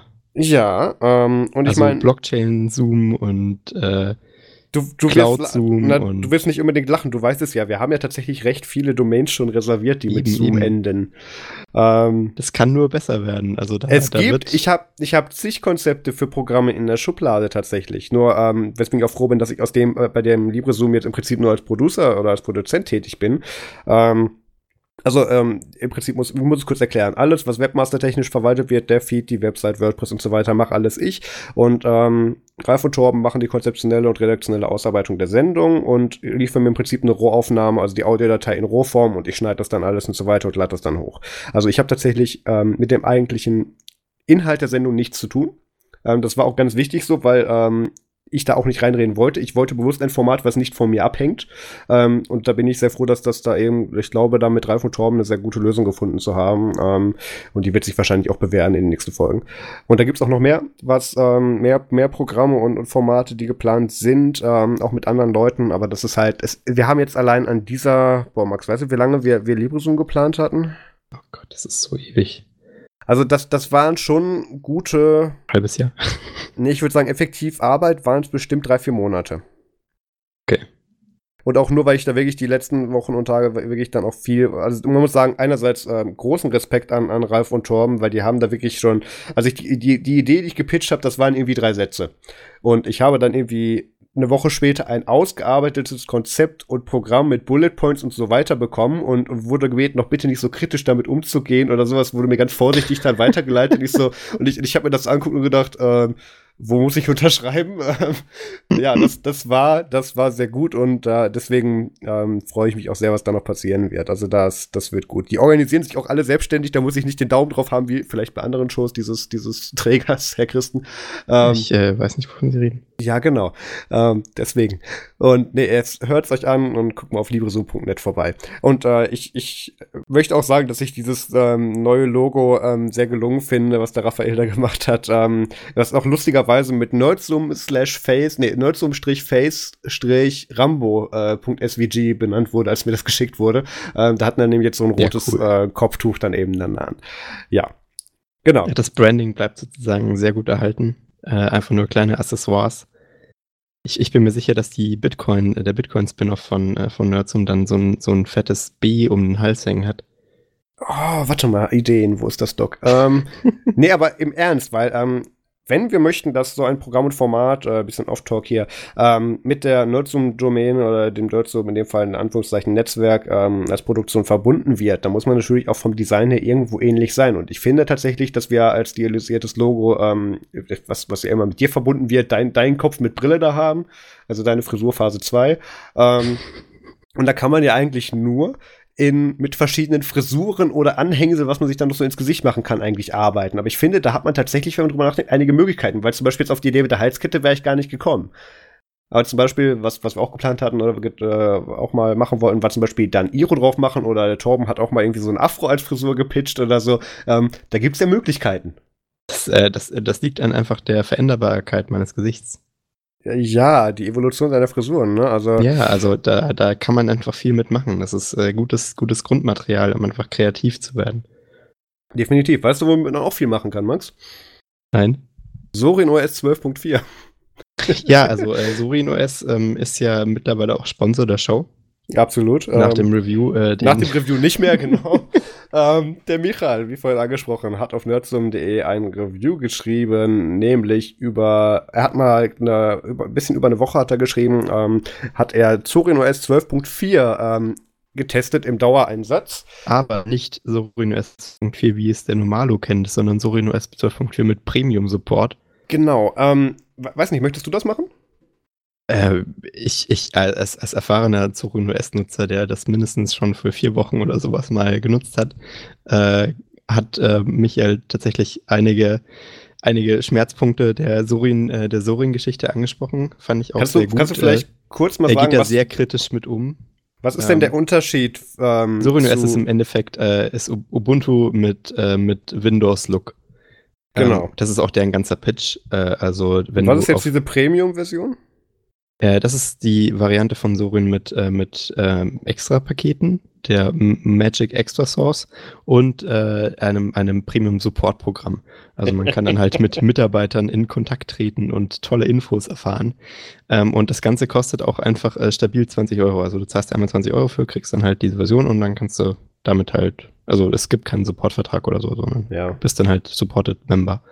Und das ist an sich ganz nett, ne? Ich meine, wenn die da halt Linux verkaufen, das ist ja voll okay. Und der Michael hat das tatsächlich auch getestet, was ich ja nie gemacht hatte. Ich meine, Geld ausgeben für irgendwas, so weit kommt's noch. Aber wer zahlt bei uns nochmal die Sachen? Ja. Aber er hat dann halt wirklich diese Premium-supportete Version gekauft und ihm ist aufgefallen, dass die meisten Programme, die in der Premium-supporteten Version vorinstalliert sind, das sind zwar mehr als in der normalen Version, aber definitiv keine, für die Hersteller des OS irgendwie Geld zahlen mussten oder die proprietär sind. Lass mich kurz das mal ausloten hier. Sind das Sachen, die man nur als Premium-User hat oder ist das einfach nur vorinstalliert und die könnte man sich auch selber nachinstallieren? Die könnte man sich auch in der normalen Version selber nachinstallieren. Okay. Kommt halt darauf an, wie gut die Pakete vorhanden sind, weil manche von den Sachen, die da in der Premium-Version vorinstalliert sind, ein bisschen härter zu installieren. Aber gut, wir haben die ersten 30 Minuten über Gentoo gesprochen. Eben, also das ist dann auch kein Problem mehr. Ja. Und also an sich ist da jetzt nichts drin, warum man 20 Euro zahlen sollte, wenn man ganz ehrlich ist. Ne? Der eigentliche Punkt von dem Premium-Programm ist ja die Support-Version, ne? Also dass man halt Support hat. Genau, das hat der Michael auch ausprobiert. Ja, und das fand ich wirklich sehr interessant, weil das ist ja ein exklusiver Einblick in den Support bei Zorin OS und er hat zweimal den Support angeschrieben, einmal um ihnen bei der Installation von einem Programm zu helfen. Wie hieß das? Ja, irgend so ein Bildbearbeitungsprogramm. Scroll auch gerade durch. Ja, und ja. CorelDRAW. CorelDRAW, genau. Ja, Vektorgrafikprogramm habe ich auch noch nie gehört. Aber auf jeden Fall wollte er das halt installieren und das geht nur über Wine. Und die Antwort vom Support-Team war dann, ja, hier nimm halt Play on Linux, obwohl er ja schon stundenlang versucht hat, das in Wine zu konfigurieren. Also an sich ein eher, naja, also nicht wirklich hilfreicher Tipp. Und was das zweite, darf ich das machen? Das zweite fand ich auch super, was er versucht hat. Er hat einfach mal so eine recht ungenaue Anfrage gestellt an den Support mit, ey, wie kann ich mir den Nextcloud auf meinem Laptop installieren? Und hat er ja auch ausgeführt, da könnte man jetzt natürlich als erfahrener Helpdesk-Minion denken, will der jetzt den Server oder den Client installieren? Wenn er das so genau sagt, dann will er wahrscheinlich den Client haben. Und das Witzige war, dann hat aber der Support die Micha geantwortet, in Form eines Link zu einer Anleitung von DigitalOcean, wie man denn bitteschön eine Nextcloud-Instanz auf Ubuntu 16.04 Server einrichten kann. Also das finde ich auch also die typische Stack-Exchange-Erfahrung. Ich habe keine Ahnung, was der Typ hat wohl einfach, der Support-Mitarbeiter hat wohl einfach gegoogelt hier so how to install Nextcloud und das kann man erste Antwort. Genau, das kann man durchautomatisieren. Schlagworte, erster Link, E-Mail senden. Also totaler Fail, weil ich meine, wenn du dir vorstellst, dass man eigentlich wirklich davon ausgehen kann, dass der Typ wohl nicht Nextcloud auf seinem Rechner installieren wollte. Also ich finde, noch mehr Fail wäre es nur gewesen, wenn er geschickt hätte, sudo snap install Nextcloud. Also das wäre dann direkt, weil dann installiert man ja Nextcloud. Ja. Das wäre halt... Das wäre aber wiederum witzig gewesen, aber so viel Vorkenntnisse will ich gar nicht unterstellen. Es gab noch so ein andere paar Probleme, die hat er ganz schön ausgeführt. Wo fängt das denn an? Genau. Es gibt verschiedene Desktop-Layouts, die man da machen kann. Die sind wohl aber weder richtig optimiert, noch unterscheiden die sich groß in der Nutzungserfahrung. Die sind halt alle sehr orientiert an so Windows XP, Windows 7 und so mit dem Button rechts unten und Windows 10 halt auch mit Button rechts unten. Also es ist halt, es soll aussehen wie verschiedene Windows-Versionen und es gibt einen Abklatsch, der so aussieht wie Unity 7 und ein macOS-Ding. Genau. Auch. Und dann gibt es auch noch einen speziellen Modus und den Absatz lese ich einfach kurz vor. Als nächstes haben wir die unvollkommene Nachbildung von GNOME 2. Für den maximalen Nostalgiewert würde ich den Entwicklern empfehlen, einige Indikatoren einzubauen, die bei jedem Neustart die Position ändern oder abstürzen, ohne eine Fehlermeldung zu geben. Also auch da sieht man, es ist wieder Qualität drin. Und auch so anscheinend, dass das wirklich eine sehr kaputt optimierte GNOME Shell ist, die da drin ist, die auch anscheinend nicht sehr stabil ist, dass anscheinend das Software Center oder GNOME Software in dem Fall segfaultet anscheinend auch ständig. Ja. Und er hat bei der Installation anscheinend auch 4 Anläufe gebraucht, weil das Write-to-Disk-Tool, also weil die SD-Karte sozusagen nicht beschrieben werden konnte oder partitioniert werden konnte aus dem Installer. Genau, also das volle Programm, was eigentlich nur mir passiert, wenn ich gerade dabei Live-Sachen reviewe. Ja. Also er hat wirklich die ganze Sache abbekommen, mit aber so, dass LightDM nicht geht. Also sagen wir mal, zumindest als ich Zorin OS benutzt habe, war das mit der Installation und so eigentlich kein Problem. Also ich tippe mal, da hat er wohl einfach in eine schlechte Version gebissen. Ja, aber er ist ja, man muss ja sagen, er hat ja trotzdem sich nicht davon abschrecken lassen, sondern hat auch wirklich weiter eben seine Punkte abgearbeitet und ist halt bei jedem Problem reingeraten. Also das war halt durch die Bank schon ein bisschen. Und Premium-Support ist das ja nicht, wenn schon der Installer abkackt. Das ist nicht mal ansatzweise was. Den Helpdesk habe ich auch mal gemacht. Wäre mir hier unangenehm, wenn mir jemand schreibt, dass er schon bei der Installation 4-mal neu machen musste. Ja. Nee, aber ich finde es nett. Zorin OS folgt uns jetzt erstmal auf Twitter. Und was man auch nicht vergessen darf, die hängen noch auf 16.04 rum, ne? Also es gibt keine 18.04-Variante davon. Ja, gut, ist noch ein aktiv hängendes LTS, habe ich jetzt kein Problem mit. Nee, ich meine, es ist halt eigentlich ein fast 100%iger Ubuntu on top sitzender Kram, also da hätte man, ich meine, selbst Linux Mint hat 18.04 jetzt drunter. So viel Zeit haben wir nicht. hatemail@nerdzoom.de Genau. linuxmint@librezoom.net Genau, so viel zum Zorin OS Review. Das kann man sich in voller Länge gerne mal zu Gemüte führen auf nerdzoom.de, fand ich sehr interessant und Link dazu in den Shownotes. Und dann ist noch was passiert, nämlich das Einzige, wo ich tatsächlich auch zur Pressekonferenz eigentlich einen Pass bekommen habe zu IFA, weil ich dann aber nicht hin konnte, war, dass Lenovo ein neues ThinkPad vorgestellt hat, und zwar aus der X1-Serie, und zwar mit dem Namen ThinkPad X1 Extreme. Also X1 waren ja eigentlich normalerweise die Business Ultrabooks und da auch noch aus der Carbon-Reihe. Und jetzt mit dem X1 ist es so, dass anscheinend Lenovo ein 15-Zoll-Notebook, was anscheinend nicht nur zum Arbeiten, sondern auch zum Spielen geeignet sein soll, vorgestellt hat. Das heißt? Ja, das übliche. 4 bis 6 Kerne, so. 4 bis 6 Kern der 8. Core i7, Core i-Generation. Mhm. Genau, schreiben sich auch Coffee Lake. Grafikkarte bis zu einer GeForce 1050 Ti. Keine neue, ha? Ja, aber 1050 Ti ist im Sinne von Wärmeentwicklung völlig ausreichend. Das kannst du nicht mit dem Äquivalent auf dem Desktop vergleichen. Dann bis zu 64 GB DDR4, du kriegst 2 M.2 SSDs rein, bis zu 2 TB Speicher. Anscheinend gibt es auch wieder eine Variante, ist gar nicht wahr, das ist kein Touchscreen, doch, auch wieder, okay, es ist wieder das Typische, was ich an Laptops nicht mag, auch bei den Laptops, die in den letzten 3 Jahren nicht rauskamen. Es gibt in der 15,6 Zoll Variante, gibt es sowohl einmal eine Full-HD-Auflösung oder eine 4K-Auflösung, die dann mit Touch ist und dann natürlich in glänzend und nicht in matt. Wenn man schon 4K hat, warum dann auch noch dieses Touch und Glänzen drauf? Nee, Max, das ist, weil du halt einfach nur Linux-System benutzt. Ich finde Touch auf Laptops sehr ansprechend, tatsächlich. Aber glänzend? Ja, das ist halt ein Verarbeitungsding. Auch das kriegt man mit genug Gegenlicht ja die Fingerabdrücke überdeckt. Das ist nicht das Problem, das ist eine Verarbeitungsgeschichte. Mein Problem ist, dass die vielen Komponenten gerade für den Touch-Betrieb eben nicht 4K optimiert sind. Ich hätte sehr viel lieber, auch wenn es eine glänzende Variante ist, Full HD mit Touch. Also das heißt, Full HD gibt es nicht als Touch-Variante. So wie ich das lese, wieder nicht. Und das ist ein Trend, den man über die letzten Jahre sieht. Ansonsten der übliche USB-Typ A, Typ C Salat, den man da immer drin hat. HDMI 2.0, das ist wiederum nicht für Gaming typisch, aber gut. Analoger Audioausgang, das muss man ja noch dazu sagen. Und einen normal großen SD-Kartenleser, also die normalen SDs, genau. Also eigentlich ziemlich normal. Was Neues ist halt wieder einfach so neue Display-Optionen, nehme ich an. Konnte man davor schon 4K kaufen? 4K kaufen? Bestimmt, ja. Und also neue CPU und Grafikkarte der nächsten Generation. Nee, die nächste Generation haben wir ja gerade. Ja, ich meine im Sinne von wahrscheinlich zu dem, was davor drin war. Also aber so wie ich verstanden habe, gab es das in der X1-Serie so noch nicht. Das ist ein neues Modell. Aber ist egal. Preis fängt bei 2450 Euro an. Ist aber nicht ungewöhnlich für die Specs. Ja, ist schon krass. Ja. Aber ich meine, da ist halt dann auch wirklich eine Nvidia 1000-Serie drin und ja, gut, ich meine, kann man schon nachvollziehen. Ja, also das ist gar nicht mal so weit weg. Wir werden es wahrscheinlich nicht reviewen. Außer mein Lenovo-Rap bringt mir da irgendwo was drüber.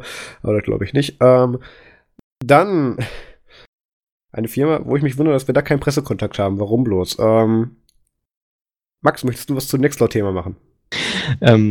Gerne. Also ich bin ja großer Fan der Software und das wird jetzt auch vielen anderen Leuten in Japan so gehen, denn Nextcloud wird jetzt vorinstalliert auf hunderten Millionen japanischer Router von NEC, die Firma kannte ich davor auch noch nicht, sein.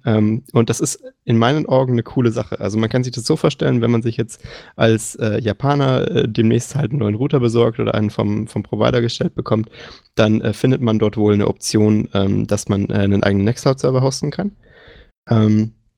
Und das bedeutet halt, dass die Verbreitung die mögliche Verbreitung von Nextcloud halt massiv ansteigt, da die Leute sich halt jetzt nicht mehr drum kümmern müssen, den ganzen Kram richtig zu installieren. Das ist schon echt geil. Und ich glaube auch, dass die Idee dazu eine wirklich gute ist. Das ist in meinen Augen auch viel besser als die Nextcloud-Box. Und sie haben sich da auch einen richtigen Vertriebspartner ausgesucht. Also ja, nämlich NEC und Waffelcomputers. Gut. Also, ich würde da jetzt nicht das Buch mit dem Namen touchen, aber das klingt nach einer geilen Idee. Weil wenn man sich vorstellt, das größte Problem beim Selbsthosting ist natürlich die Portfreigabe und das DNS-Gedöns. Und das ist ja alles im Router drin. Das bedeutet halt, die können halt mit NEC zusammen dafür sorgen, dass die Portfreigabe und das DNSing automatisch funktioniert. Und dass man halt sozusagen auf dem Router selber die Software laufen hat. Wo ich halt ein Problem sehe, ist, dass man genug Speicherplatz anbindet an den Router, aber die meisten Router haben ja mittlerweile auch so Festplattenerweiterungen mit USB. Das heißt, das müsste man dann halt dem User irgendwie sagen, hey, steck da mal Festplatte an und problematisch ist dann natürlich auch immer noch ein Backup. Keine Ahnung, wie das dann gemanagt wird. Aber die Idee ist natürlich geil, weil im Endeffekt kann da jetzt ein normaler User hingehen und sagen, so, jetzt habe ich hier meinen tollen Router, jetzt möchte ich da auch irgendwie tolle Sachen mitmachen, also irgendwie einen Kalender haben und Kontakte und ein paar Dateien reinlegen, und die meisten Router haben ja schon so komische File-Sharing-Optionen drin, aber halt nichts Gescheites, was das halt alles auf einmal kann, sowas wie Nextcloud. Und ich glaube wirklich, dass der Router eigentlich ein optimaler Punkt ist, so ein Ding abzulegen, weil der halt, wie gesagt, nicht die Probleme hat von anderen Netzwerkkomponenten, dass sie sich irgendwie die Porte freigeben müssen und so ein Kram. Darf ich jetzt? Warte, ja, du darfst, ja. Ich finde die Idee auch gar nicht so schlecht, aber ich finde es auch, also klar, also Frank Karliczek hat da sich auch anscheinend zu irgendeinem Statement hinreißen lassen, bla bla, alles gut und alles besser. Von Anbietern wie Dropbox oder Google Drive mit eher undurchsichtigen Sicherheitsfunktionen wäre man dann unabhängig. Das finde ich gut, weil gerade Routerhersteller und Routervertreiber von diesen kleinen Kästchen haben ja einen super Track Record von, wie sie diese Geräte aktuell halten, und wenn man die Daten einfach direkt in den Router packt, dann haben es auch die Sicherheitslücken nicht so weit. Ich finde das eigentlich schon ganz gut dazu. Demnächst sieht man dann wahrscheinlich Schlagzeilen wie 1000 Router in Japan Nextcloud Daten liegen jetzt im Klartext irgendwo offen. Ja, das ist natürlich ein Problem, aber an sich, ich meine, viele, die Router-Sicherheitsgeschichte ist, glaube ich, auch mittlerweile auf dem Weg, wo man sagen kann, dass es vielleicht in die richtige Richtung geht. Also mit diesen Auto-Updates und so ein Kram, das ist zwar auch debattierbar, ob das jetzt die richtige Lösung ist, aber immerhin müssen die Anwender halt nicht eigene Versionen einspielen, und die Router-Hersteller sind halt haftbar. Also ich finde da... Ich meine nicht, dass Nextcloud aktuell gehalten wird. Mir geht es darum, was wir wenn wir Blue Cat allgemein. Ja. Genau, wenn wir irgendwelche Router-Sicherheitslücken wieder haben und plötzlich auch der Internetspeicher und der Zwischenspeicher, wo dann das Passwort abgelegt wurde, oder der Speicher, die haben ja keinen T2-Chip drin, der liegt ja auf der Hauptplatine, wie auch immer. Aus dem Grund eben Zugriff optimal, auf die, ja, deswegen gerade Router, ich verstehe von einer Netzwerkanbindungssicht natürlich, warum es Sinn macht, es da ranzuklemmen, aber das ist halt auch gerade ein Gebiet, wo wir uns jährlich mit diesen ganzen Sicherheitslücken, da kommen wir nachher nochmal zu, zuschütten, und da ist dann der Weg nicht weit genug, finde ich. Also das ist natürlich ein großes Problem, und ich gebe dir da auch recht. Aber ich meine, wenn man sich so Hersteller anschaut, die das meistens schon richtig machen, sowas wie bei Fritz OS oder so ein Kram, wo das mit den Patches ja mittlerweile auch relativ okay funktioniert, da könnte ich mir vorstellen, dass die durch eine Einbindung von Nextcloud schon massiv viel mehr machen könnten. Die haben zwar ihren eigenen Cloud-Kram am Laufen, aber ich fände es halt geil, wenn das auch was wäre, was man dann mit anderen Leuten so ein bisschen federieren kann.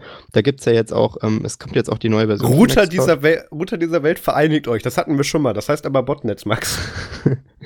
Also an sich, mit der neuen Version von Nextcloud, die jetzt bald kommt, kann man nämlich nicht nur seine Dateien federieren übers Netzwerk, sondern auch Kontakt und Kalender. Und das ist halt schon geil, weil das konnte man davor noch nicht. Und ja, was muss denn mein Nachbar heute machen? Ja, genau. Nee, also ich meine wirklich, das könnte so die Neugeburt des Selbsthostings sein, weil zurzeit ist Selbsthosting halt eher auf einem absteigenden Ast, vor allem durch so DS-Lite-Geschichten, wo es halt im Endeffekt faktisch unmöglich wird, wenn du einen DS-Lite-Anschluss hast, was selber zu hosten, dass man halt sagt, so, wir tun es jetzt einfach dorthin, wo das Selbsthosting für die Nutzer am einfachsten ist, und hoffen einfach darauf, dass die Routerhersteller ihren Scheiß im Griff haben. Und dann könnte das wirklich für viele Leute einen kleinen Vorteil bedeuten. Aber ich denke mal, das muss sich jetzt zeigen, ob auch Leute das wirklich annehmen als Option. Also ob dann die Leute in Japan sagen, yo, das ist eine geile Idee, ich ziehe jetzt hier meinen Router mit Nextcloud hoch und das wird toll. Mich würde wirklich interessieren, was da an Nutzerzahlen dazukommt. Das ist natürlich auch immer schwer zu eruieren, aber ausgehend davon, dass der Routerhersteller da sicher Zugriff hat, werden wir wahrscheinlich was erfahren. Also ich bin angetan von der Idee, und ich glaube, das kann schon auch ein guter Trend sein. Bestimmt. Auch wenn ich wieder hier hemmungslos negativ bin, das ist so ein Reflex, wenn ich über Nextcloud rede. Und Mozilla, manche werden es vielleicht gemerkt haben. Ich bin natürlich auch gerne bereit zu sehen, dass dadurch der Prozess besser wird. Das aber apropos so, Sicherheit. Apropos Sicherheit, genau. Eine weitere Firma, die eigentlich nichts Gutes und nichts Richtiges machen kann. Microsoft bringt... Ja, ich hole mir dann alle Lager rein, wenn ich schon mal anfange, deswegen. Ja, Umschlag, immer gut. Genau, jeder was zu mitnehmen. Microsoft bringt die Microsoft Authenticator App auf die Apple Watch. Da könnte man jetzt sagen, was bringt das und so weiter und warum ist das wichtig und warum reden wir darüber? Ja.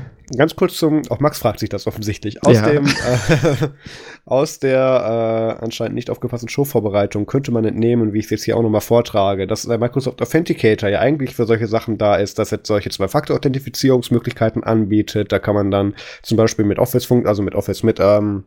Exchange und Azure und Office 365 Geschichten eben dann sowohl Microsoft-Produkte Zwei-Faktor authentifizieren, als natürlich auch klassische andere Dienste, wie, ich muss mal meine App aufmachen, obwohl ich lese vielleicht nicht vor, was ich alles Zwei-Faktor sicher, also es macht Sinn, so etwas zu tun als zusätzlichen Authentifizierungsvorgang, das haben wir schon ein paar Mal gesagt, ungefähr jedes Mal, wenn Yahoo wieder Daten verliert, also mindestens 3 Mal im Jahr, und es ist so, wenn du das halt nur auf deinem Mobiltelefon hast, das ist ein Thema, das finde ich immer wieder grandios, weil viele Leute und auch gerade ich natürlich hingehen und ihr Handy neu flashen. Ja. Oder mal zurücksetzen oder so, plötzlich sind die Codes weg. Und ich werde dann immer gerettet, weil Apple natürlich auch die App-Data von meiner Google Authenticator-App updatet und die mir dann einfach ein Backup wieder einspielt, also alles gut. Also wenn man es richtig macht, dann macht man ja ein Backup von der Authenticator-App. Das können die ja. Ist das eine integrierte Funktion? Ja, also klar, weil ja vielen Leuten es passieren kann, dass das Handy mal weg ist und deswegen kann man sich die Seeds abspeichern als Datei und dann halt irgendwo ablegen, wo man sie wieder kriegt. Sehe ich jetzt nicht in der App, wie ich das machen könnte. Also ich meine, zumindest bei One-Time-Passwords geht das. Ich weiß nicht, wie das jetzt bei den Protokollen von Microsoft geht. Ja, bei One-Time-Password ist eine ganz andere Geschichte. Nein, ich rede von klassischer Zwei-Faktor-Authentifizierung, also die Code-Generierung an der Systemuhr. Aber egal.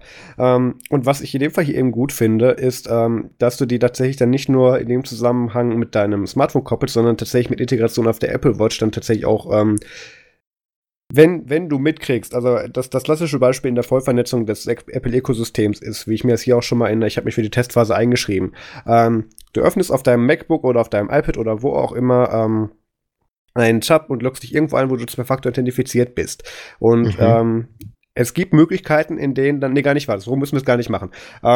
Da ja dieses Pick-up Anywhere und so weiter beim Mac ist so, wenn du irgendwo einen Browser-Tab geöffnet hast oder wenn ich zum Beispiel eine E-Mail offen habe auf meinem PC, habe ich so ein kleines Symbol auf meinem iPhone, wo ich da draufklicken kann, der öffnet mir dann den gleichen Status der E-Mail dann auf meinem Handy zum Beispiel. Das machen die über AirDrop und über Bluetooth und so weiter. Synchronisieren die alle Geräte, damit die auf dem gleichen Stand sind. Ja. Das ist sehr praktisch für so überall den gleichen Stand haben. Und wenn dann mein Handy mitkriegt, hey, der ist jetzt gerade in dem Tab drin, wo es eigentlich eine Zwei-Faktor-Authentifizierungssache gibt, schickt dann mein Handy eine Benachrichtigung an meine Apple Watch und da kriege ich dann automatisch dann für dieses Produkt und für diese URL dann den Zwei-Faktor-Authentifizierungscode hin, ohne dass ich auch nur irgendeinen Finger krumm mache. Mhm. Und das ist tatsächlich so für diese Picker-Funktionalität ein großer Fortschritt und das ist auch etwas, was mich wundert, weil so sehr Apple ja auch angeblich immer sagt, wir sind ja sicher und wir pushen ja auch Sicherheitsfeatures und so weiter und der T2-Chip, den eigentlich keiner braucht außer Apple. Da wundert es mich, dass die keine eigene Zwei-Faktor-Authentifizierungs-App haben. Die haben für jeden Scheiß ein eigenes Ding. Und in den meisten Fällen will ich ja gar nicht ausschließen, finde ich die gut, die Sachen, die sie haben. Aber das sind so Sachen, gib mir eine Apple Zwei-Faktor-Authentifizierungs-App und Apple Authenticator und gut, die eine Hälfte schreit gerade, aber Apple hat dann deine Daten, ja, haben sie schon, vielen Dank. Und die andere sagt dann, ja, super, dann hast du nämlich ins Ökosystem eine integrierte Variante davon, mit der du wirklich alle Services verknüpfen kannst, wo du mehr Automatisierung drin hast. Wir kommen später auch noch zu AirPlay 2, das werde ich Max wahrscheinlich erklären dürfen. Das macht schon Sinn in diesem Ökosystem und ich finde es tatsächlich gut und aber auch sehr überraschend, dass jetzt Microsoft hingeht und das pusht ausgerechnet im Apple-Ökosystem. Das ist aber, glaube ich, auch Teil des größeren Trends, dass Microsoft enorm viele Produkte gerade auf Apple verfügbar macht. Ja, also, weil sie festgestellt haben, guck mal, die Sachen, die wir machen, werden in Businessen eingesetzt. Was benutzen denn Business-Leute? Aha. Also ich meine, das ist ja schon seit Jahren so, dass Microsoft wirklich jedes Produkt, das sie haben, teilweise auch in besserer Fassung auf Apple-Geräten verfügbar macht. Also ja. Von Word über eigentlich alle Office-Produkte sind auf Macs also das ist jetzt vielleicht subjektiv, aber ich glaube schon, dass die besser funktionieren auf Macs manchmal als auf Windows-Systemen. Ja, absolut. Und ist interessant eigentlich, dass sie sich da, aber ich tippe mal, es ist jetzt halt dieser neue Software-as-a-Service-Ansatz, ne? Es geht jetzt nicht mehr ums Betriebssystem, weil mit Windows macht ja eh keiner mehr Kohle. Und da setzt man jetzt lieber darauf als Cloud-Anbieter. Scrap for Business funktioniert auf dem Mac besser als auf Ubuntu wie überall anders, aber Scrap for Business ist auch ein Dampfhaufen Scheiße, also naja. Finde ich auf jeden Fall spannend. Aber was mich eigentlich ich weiß nicht, also eigentlich ist ja diese ganze systembasierten, zeitbasierten Passwörter, One-Time-Passwörter-Geschichten sind ja eigentlich alle ein Standard. Ne? Also Das ist nicht wirklich Hexenwerk. Da kannst du dir auch eine x-beliebige Third-Party-App installieren, als dass das geht. Die hat aber dann nicht zwingend eine... Obwohl, stell jetzt mal die Frage, wahrscheinlich kommen wir drauf hin. Ich frage mich halt, warum dann sozusagen jede von den Big Five nochmal eine eigene Version von dem Kram machen muss. Aha. Weil an sich ist es ja... absichtlich deswegen standardisiert, als dass man da nicht immer eine eigene Version von noch braucht. Ja, aber das ist ja das Problem, was wir mit Standards haben. Warum sollst du dann den Standard benutzen, den ich verwende? Nee, ich meine, es ist ja auch kein Problem, weil die funktionieren ja alle gleich. Das heißt, ich kann mich mit dem Microsoft Authenticator authentifizieren, wie mit meinem x-beliebigen anderen Produkt. Max, und genau das ist das Problem. Weil natürlich könnte ich jetzt auch den hypothetischen Apple Authenticator nehmen oder den Microsoft Authenticator oder in meinem Fall den favorisierten Google Authenticator, wodurch sich die Produkte unterscheiden und der Grund, warum es mehrere davon gibt und nicht nur ein einziges. Weil das ist ja das Gleiche zu sagen, wenn du einen offenen Standard hast, warum willst du dann davon nur eine einzige App haben? Aber andererseits zu sagen natürlich, in meinem Fall, in dem Beispiel, dass du dann zum Beispiel, wenn Apple eine Authenticator-App anbieten würde, sie dann natürlich eine eine super Integrierung in ihr eigenes Ökosystem damit schaffen können. Und Microsoft das natürlich mit ihren eigenen Office- und Exchange-Services so macht, dass sie da extra noch ein Zusatzlayer implementiert haben. Und Google Authenticator hat da ja noch die einmal-Codes mit dran und die ganzen Google-Produkte. Ja, also ich hoffe halt, dass sie das Protokoll nicht so stark erweitern, dass die Apps wieder inkompatibel miteinander werden. Weil gerade sind wir eigentlich in einem ganz guten Zeitpunkt, wo die Geschichte mit den One-Time-Passwords und diesen zeitbasierten Passwörtern halt generell automatisch mit allen Apps funktioniert, die den Algorithmus unterstützen dafür. Und das ist halt schon cool. Und ich kann jetzt halt auch hergehen mit meiner Free-Software-App und halt mich bei allen möglichen Services mit diesem 2-Faktor-Code authentifizieren. Und es ist gerade egal, was ich nutze. Und ich habe halt Angst, dass durch die stärkere Integration in systemeigene Services wieder Apps inkompatibel miteinander werden durch halt zusätzliche Features. Das sehe ich tatsächlich nicht, die Gefahr, weil in dem Sektor tut sich recht wenig. Wodurch wir hier die Unterscheidung haben, sind ja wirklich nur Zusatzfeatures, die es zur Grundauthentifizierungsfunktion dazu gibt.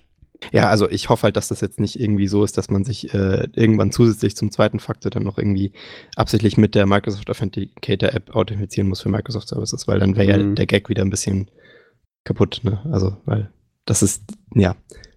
Aber an sich ist es eigentlich vollkommen fair, dass sie da ihre eigene Implementation bauen, solange jeder das nehmen kann, was er möchte. Eigentlich eine coole Sache. Mal gucken, was sich so als Beste durchsetzt. Ja, bin ich sehr gespannt. Apropos, was sich als Bestes durchsetzt, Max. Du hast ein Follow-up zu dem Thema von letzter Woche. Wir reden nochmal über Proton und das Ganze ist ja wirklich massiv explodiert. Proton, das ist die super abgeschaute Wine-Implementierung von Valve für den Steam-Client und ermöglicht halt Spiele wie mit Wine auszuführen und auf Linux-System. Der Gag an der Geschichte ist, dass das Ganze wirklich, glaube ich, ein bisschen größer geworden ist und ein bisschen schneller groß geworden ist, als man das gedacht hat bei Valve. Es gibt jetzt mittlerweile sogar mehrere Client-Apps für dieses große Google-Doc, was man da angelegt hat, wo die Spiele drin stehen und mit welchem Grad sie spielbar sind. Das ist wirklich sehr, sehr ausgereift mittlerweile.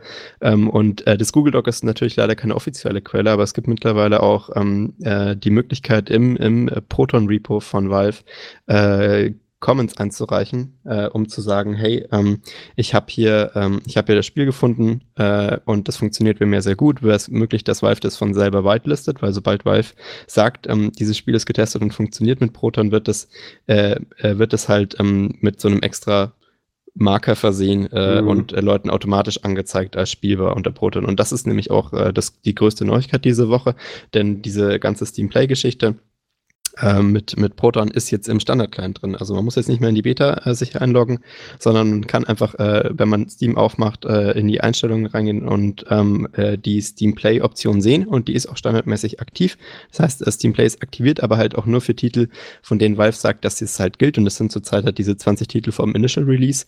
Aber mittlerweile laufen halt wahnsinnig viele Whitelist-Requests im GitHub-Repo ein von Valve und jetzt wird man halt sehen müssen, wie sie diese Sachen handeln. Also bis jetzt weiß man noch nicht genau, wie sie es mit dem Whitelisting machen. Man sieht halt nur tonnenweise Requests.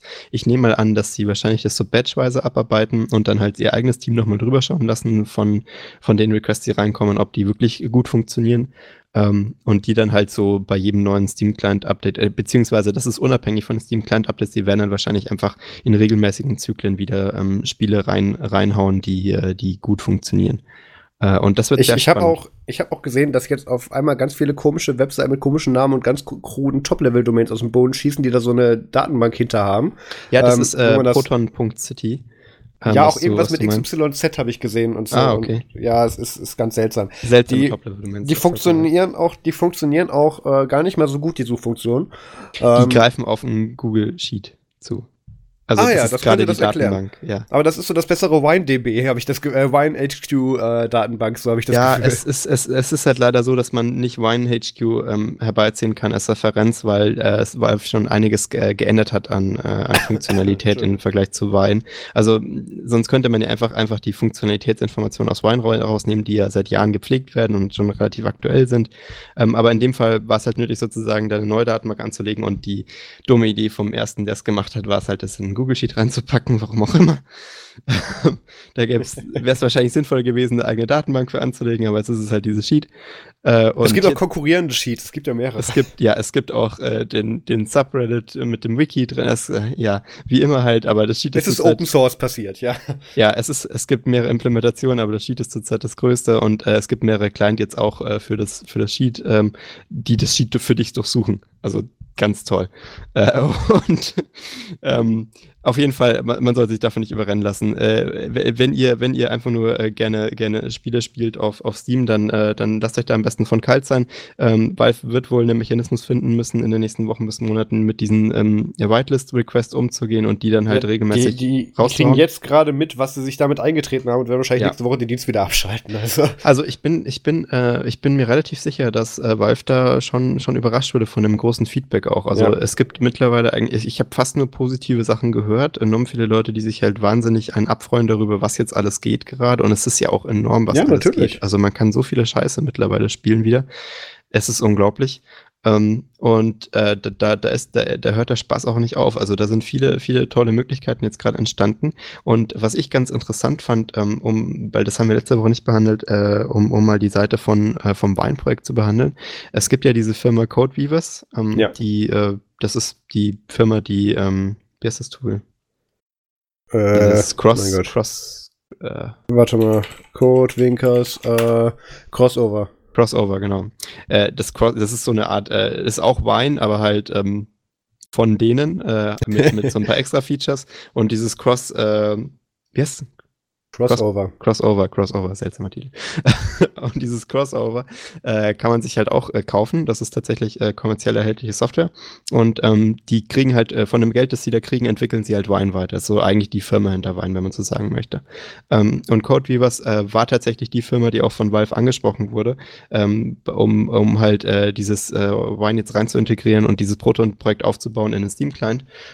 Und die waren halt auch sehr angetan von der Idee von Valve und haben sich sehr darüber gefreut, dass dass Valve da so offen war mit der Idee und auch wirklich da Geld reingebuttert hat. Und denen profitiert Wine davon? Ja, genau. Also das ist der Punkt. Die Firma hinter Wine hat Geld dafür bekommen, da mitzuarbeiten, und Wine profitiert auch von Proton in manchen Aspekten, als dass die Patches, die Steam da gemacht hat, auch teilweise wieder zurückfließen werden. Das war nämlich genau die Frage gewesen. Haben die nur gesagt, hier, schönes Spielzeug haben sie da, dürfen wir das mal mitnehmen, oder kriegen die da auch was von? Nee, also darauf wollte ich hinaus. Es scheint echt so, dass Valve sich da gut verhalten hat und wirklich sich, soweit man das bis jetzt beurteilen kann, ein sauberes Verhalten an den Tag gelegt hat, um die Wine-Community, auf deren Arbeit sie ja gerade aufbauen, ein bisschen zu unterstützen. Ich sehe das tatsächlich weniger bei Valve, sondern mehr bei Codeweavers, weil das ist eine ganz normale Akquirierungsphase, und Codeweavers wird halt gesagt haben, wir hätten da gerne was von zurück. Also aber ist ja egal, es funktioniert gut bisher, oder? Ja, eben, und ich denke auch, dass Codeweavers da zumindest laut deren Blog relativ happy drüber war, dass das so wie es gelaufen ist. Sind ja auch alles harte Nerds in dem Laden. Ja. Und die werden sich ja auch freuen, dass sie einige ihrer Spiele wieder spielen können. Also ich bin überrascht, dass das tatsächlich so positiv verlaufen ist. Ich meine, der große Kritikpunkt, ob das jetzt dazu führt, dass keiner mehr portet, bleibt jetzt halt zu erwarten, ausstehend und zu erwarten, was da passiert. Also da werden sich dann wahrscheinlich Farrell und alle anderen Firmen aufregen, wenn sie keine Aufträge mehr bekommen. Da werden wir es dann mitkriegen, aus erster Hand. Ach ja, gut, Farrell. Ja gut, Alki ist ja aktuell nicht so verfügbar, der tritt den ja nicht mehr in den Arsch, aber ansonsten sind die ja im Prinzip auch wie Codemaster, also Bugmaster da hinterher, also das wird sehr interessant, aber wahrscheinlich ja, wenn die sagen, jetzt müssen wir gar nichts mehr mit Linux machen, wir machen es einfach auf Windows lauffähig. Aber man darf nicht vergessen, ne? Ich meine, Proton ist zurzeit nicht auf Mac und sie haben es auch noch nicht gebaut. Es ist auf Mac, aber benutzbar. Ja, genau. Es ist von Valve auch vorgesehen, dass man es drauf kompilieren kann, aber laut deren Aussage definitiv noch nicht in der Roadmap drin, dass man das so machen möchte. Ja, das kann ich mir vorstellen. Die bieten sich jetzt gerade erstmal ein Projekt ans Bein. Ja. Aber sagen wir es mal so, und jetzt ganz platt gesagt, von Linux auf Unix, und ich weiß, das ist ein sehr, sehr verallgemeinerter Begriff, ist der Weg jetzt nicht so weit, gerade was das Steam-Universum betrifft, weil das ist ja trotzdem im Prinzip ein großer Container, den die da haben. Also ich bin gespannt. Ja. Man weiß ja, dass Wine auch auf Mac sehr, sehr gut funktioniert und auch viele Sachen ermöglicht. Und ich frage mich ja, also wann es soweit ist, ich bin mir relativ sicher, dass es irgendwann kommt.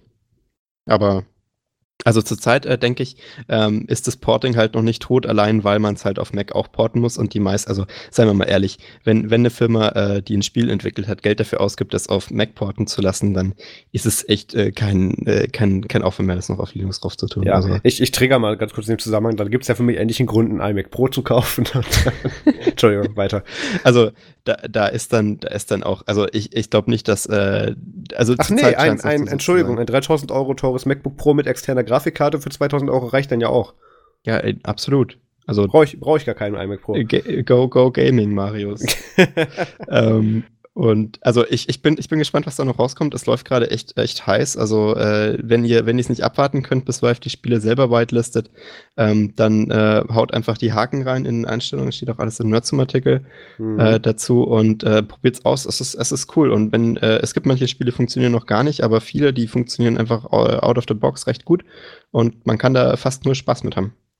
Also, ja, es gibt aber ein Problem, da das eben nicht containerisiert abläuft, was die da machen. Es gibt eine sehr große Varianz, wenn du die Whitelisting-Artikel siehst und die Issues, dass das auf Distro 1 gut funktioniert, aber auf dem System zum Beispiel gar nicht. Also es gibt da einen sehr großen Unterschied zwischen geht und geht bis gar nicht. Oder die so. Das empfohlene OS ist Ubuntu 18.04. Genau, deswegen machen wir es wie immer. Wir empfehlen Ubuntu das aktuellste LTS und die anderen sollen dann halt nachziehen und dann geht's bei denen auch. Ja. Also probiert's einfach darauf. Genau, wir haben uns darauf geeinigt, dass wir bei Linux die Software nicht mehr zu Ende schreiben, sondern einfach sagen, hier bei denen geht's, mach mal so wie die. Ich meine, sie könnten es auch einfach snappen. Ja, nee, weiter. Ja, wir haben da ja auch noch andere Apple-News. Ja. Habe ich gesehen. Ich lasse jetzt Markus einfach reden, der weiß das. Genau, ich führe uns mal ganz sicher hier mal weg von NDA-Themen. Bei Apple ist auch viel passiert in dieser Woche. Wir kriegen echt Ärger irgendwann. Bei Apple ist sehr viel passiert diese Woche. Nämlich einmal, also Anfang der Woche gab es eine Ankündigung von, das kam am 28. Doch, Anfang der Woche, war Dienstag. Gab es einen schönen Artikel, ich sehe gerade, dieses Segment ist komplett gesponsert von 9to5Mac, aber die haben auch diese Woche einen guten Job gemacht. Gab es eine Ankündigung auf 9to5Mac, nämlich dass... Ich finde es eigentlich traurig, dass die wirklich nur von 9to5Mac behandeln. Möchte ich hier mal ankreiden. Danke. 24-hour News Cycles, you heard of it? Sagte der Mann, von dem ich in wie viel Monaten machen wir das jetzt 3 Blogposts bekommen habe. Das ist Quality Journalism. Das ist das Gegenteil von 24-hour News Cycle. Ich gebe ja zu, der Proton-Artikel war sehr gut und da habe ich dich ja auch nur dezent drauf treten müssen bei der Gamescom, aber egal. Der AirPod Express, ich habe es ja schon mal gesagt, dass ich ja gerne tatsächlich die Netzwerkhardware von, also die Router von Apple tatsächlich gerne benutze und auch hier im Einsatz habe. Ja, es gibt Router von Apple. Es gab Router von Apple, das ist das herauszustellen an dieser News. Apple hat mal vor gefühlt 40 Jahren so Router hergestellt und die haben uns aber Drucker hergestellt, habe ich letztens erfahren. Was? Reden wir ein andermal drüber, Max. Oder vielleicht danach, wenn ich das Thema jetzt mal anmoderiert kriege. Es gibt dann auch den AirPod Express als Router. Das ist im Prinzip, was den so interessant macht, der ist nicht nur eine Box mit einem Stromkabel dran, sondern der ist im Prinzip ein größeres Gerät für die Steckdose. Also der Stecker ist integriert. Du hängst den Router mit dem Stecker in die Steckdose. Und blockierst die anderen Steckdosen daneben. Wie man das aber auch noch vor 10 Jahren gemacht hat. Pass-Through kam mir irgendwie erst in den letzten paar Jahren auf oder so tatsächlich. Dass du bei sowas gemacht hast, wie bei Powerline zum Beispiel. Aber egal. Nee, ich meine physikalisch. Ich glaube sogar nicht. Achso, da ist ein Kabel dazwischen, oder wie? Nein, ist kein Kabel dazwischen, aber der war so angeordnet, dass der jetzt nicht zwingend drei daneben blockiert. Ist aber auch egal. Okay. Ist ein Router, den man an die Steckdose direkt dranhängt, wo dann noch ein Ethernet-Kabel drankommt und dann fungiert der eben als sowohl Druckerserver für Apple. Ich habe schon wieder vergessen, wie das Ding heißt. Cups. Nein, das heißt bei Apple ja viel besser. Cups ist ja nur das Protokoll. Apple macht Cups. Ja, das ist ja nur das Protokoll. Nee, ist das in Anführungs... Aber die haben einen Produktnamen dafür. AirPrint. Danke. Also, du hast nur geraten, oder? Ich habe nur geraten. Ja, ich wusste es. Okay, Printers. So, die Zeit haben wir jetzt auch noch. Printers und Scanners, Mac-Accessoires. Nee, finde ich nicht mehr. AirPrint, doch, AirPrint. Du hast völlig recht. Da kennt sich jemand aus. Developed bei Apple und Charlotte Packard, also HP. Ja. Ist jetzt aber nicht so schwer. Übrigens, weißt du, wie das drahtlose Ladeding von Apple heißt? iLoad? Nee, AirPower.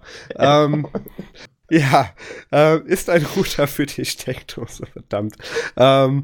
Der eben dieses Druckerprotokoll mit drin hat, der natürlich auch als WLAN-Repeater in der Router in dem Fall dann fungiert und der auch noch AirPlay und hat, das heißt, da ist ein Klinkenanschluss dran, wo du dann eben dann drahtlos dann auf dieses Gerät streamen kannst. Und das ist natürlich heute in Zeiten von Google Cast und den ganzen anderen Scheißteilen mit Kopfhörerausgang natürlich nicht mehr verwunderlich, aber der AirPod Express, der Originale, der man eben an die Steckdose hängt, der ist schon echt lange auf dem Markt, also und der wird schon ganz lange von Apple nicht mehr bedient. Apple ist schon seit ein paar Jahren aus dem Laden, Markt wieder raus.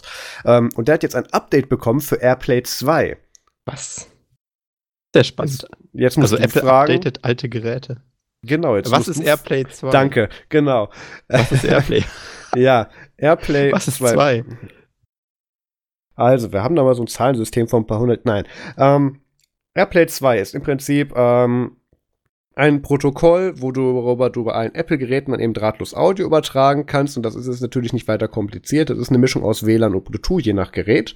Aber auch solche Sachen wie Multiroom-Audio. Also warte, nein, eben nicht. Aber auch solche Sachen wie Multiroom-Audio, also dass du zum Beispiel mit mehreren gleichzeitig überträgst, dass sie synchronisiert werden, dass du einen dynamischen Stereo-Sound dazwischen hast und sowas. Das läuft alles über dieses Protokoll zum Beispiel. Auch die Integration zum Beispiel von anderen Third-Party-Geräten in dieses Protokoll ist eben möglich. Du hast eine perfekte Integration ins Control Center bei den iOS-Geräten. Es ist was Ähnliches, wie du es auch beim Mac machen kannst. Und das Spannende ist eben, dass Apple jetzt dann wirklich dann diese Funktion nachgerüstet hat. Und das ist sagen wir es mal so, es ist normal, dass Apple auf alten Produkten weiter testet, wenn sie neue Produkte rausbringen wollen. Es gab ja auch mal eine Third-Party-Soundbar, an der Apple mitgearbeitet hat, wo man auch ganz klare Parallelen von der Softwareintegration bei dem Apple HomePod zum Beispiel, also dieser Mülleimer, der helle Ringe auf deinem Heuschreibtisch hinterlässt, dem Gerät. Es hat super Bass und es hinterlässt Spuren am Schreibtisch. Solche Sachen, da hat man da ganz klar Parallelen erkannt. Es ist aber selten vorgekommen, dass diese alten Geräte dann, wo sie entweder diese rausgebracht haben oder mitgearbeitet haben, dass die da Features auch dann irgendwann mal landen, weil du willst natürlich nicht irgendein Gerät wiederbeleben, sondern du bringst ein neues raus mit diesem Feature dann, weil so verkauft man Geräte. Deswegen finde ich das bei diesem Gerät sehr, sehr interessant. Vor allem hat Apple jetzt, glaube ich, mal in den letzten irgendwie 5 Jahren dann mit um ein paar 100% den Verkauf von diesen alten Routern nochmal in die Höhe getrieben. Ich wollte mir auch tatsächlich einen holen, aber die sind auf eBay schon wieder so viel wert, da kriege ich einen halben HomePod für. Sind die denn damit jetzt wirklich wieder so interessant geworden? Also was sind denn die Möglichkeiten? Ich meine, man kann da jetzt du hast eine gute Stereoanlage zu Hause, möchtest das nachrüsten, hast eine Steckdose in der Nähe, machst dann per AirPlay 2 das AUX-Kabel dann da noch da dran als andere Ende und hast dann einen drahtlosen Empfänger. Ah ja, okay. Also zum Beispiel, das kann man erst jetzt mit diesem Firmware-Update wieder machen. Das ging davor auch, aber da war das eben nur ein ganz altes AirPlay in einer sehr simplifizierten, da war das noch dafür ausgerüstet, dass du mit diesem Boom riesigen Lautsprecher und dem Aufsteckaufsatz für den originalen AirPod zum Beispiel kommunizieren konntest. Also das ist noch aus der Ära, das ist schon eine ganze Ecke her. Deswegen ist das so herauszustellen, dass dieses Update jetzt kam. Cool. Da kann man halt noch sehr viel mehr machen. Da gehen wir aber jetzt so nicht drauf ein. Was ist noch bei Apple passiert die Woche? Genau, das September-Event wurde angekündigt. Ist es im September? Ich weiß schon, warum ich sowas eigentlich nicht mit dir mache. Apple hat ja zweimal im Jahr, beziehungsweise dreimal, wenn man die WWDC mitzählt, Events, in denen sie eben neue Produkte und Software vorstellen oder auch manchmal Personal.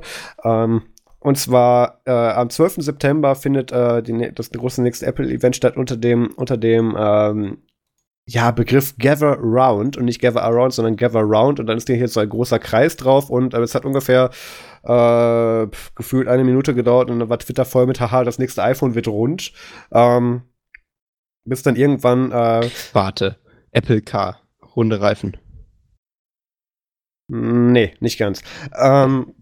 Da hat dann nämlich dann ganz schnell Craig Federighi, beziehungsweise der Parodie-Account auf Twitter, Craig Federighi ist ein, erkläre ich jetzt nicht, hohes Tier bei Apple, bekannter Entwickler, beziehungsweise, nee, Designer ist ja Johnny Ive. Von was ist denn Craig nochmal? Head irgendwas, warte mal, ich krieg sonst wieder E-Mails, das müssen wir jetzt nachgucken.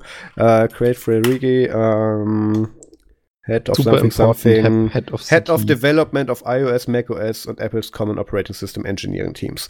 Also richtig. Der Chefentwickler, kann man sagen. Und ich möchte an dieser Stelle kurz den Parodie-Account I am Craig auf Twitter hervorheben unter dem grandiosen Namen Air Force One. Ich finde den sehr gut. Nein, weil Craig Federighi wird auch immer sehr auf seine Frisur, ist ein ganz armer Mensch, der immer auf seine Frisur reduziert. Hat dann auch ganz schnell dann aufgeklärt, nämlich ist dieses Kreissymbol, was auf dieser Ankündigungskarte mit drauf war, einfach nur das Symbol vom Apple Circle, beziehungsweise vom Apple Park, also dem neuen, in Anführungszeichen, dem Apple UFO, was sie gebaut haben, was sie dieses Jahr fertiggestellt haben. Nee, gar nicht, letztes Jahr schon. Genau. Was irgendwann noch abheben kann wahrscheinlich.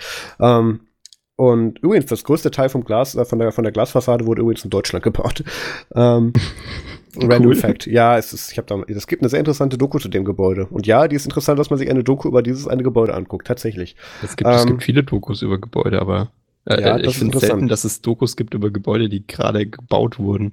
Genau, und man vermutet ja, dass auf diesem Apple-Event am 12. September dann ja auch solche Sachen, also was wir schon wissen, es gab. Die meisten Dokus über Gebäude sind ja erst, nachdem das Gebäude zerbombt wird.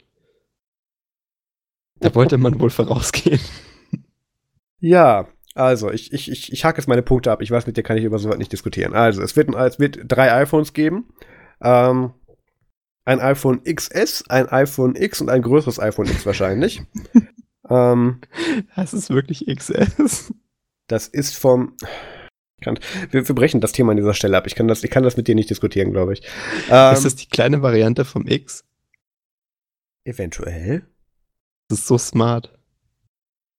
Eigentlich hätten sie das iPhone nie X nennen sollen, sondern XL. Ja.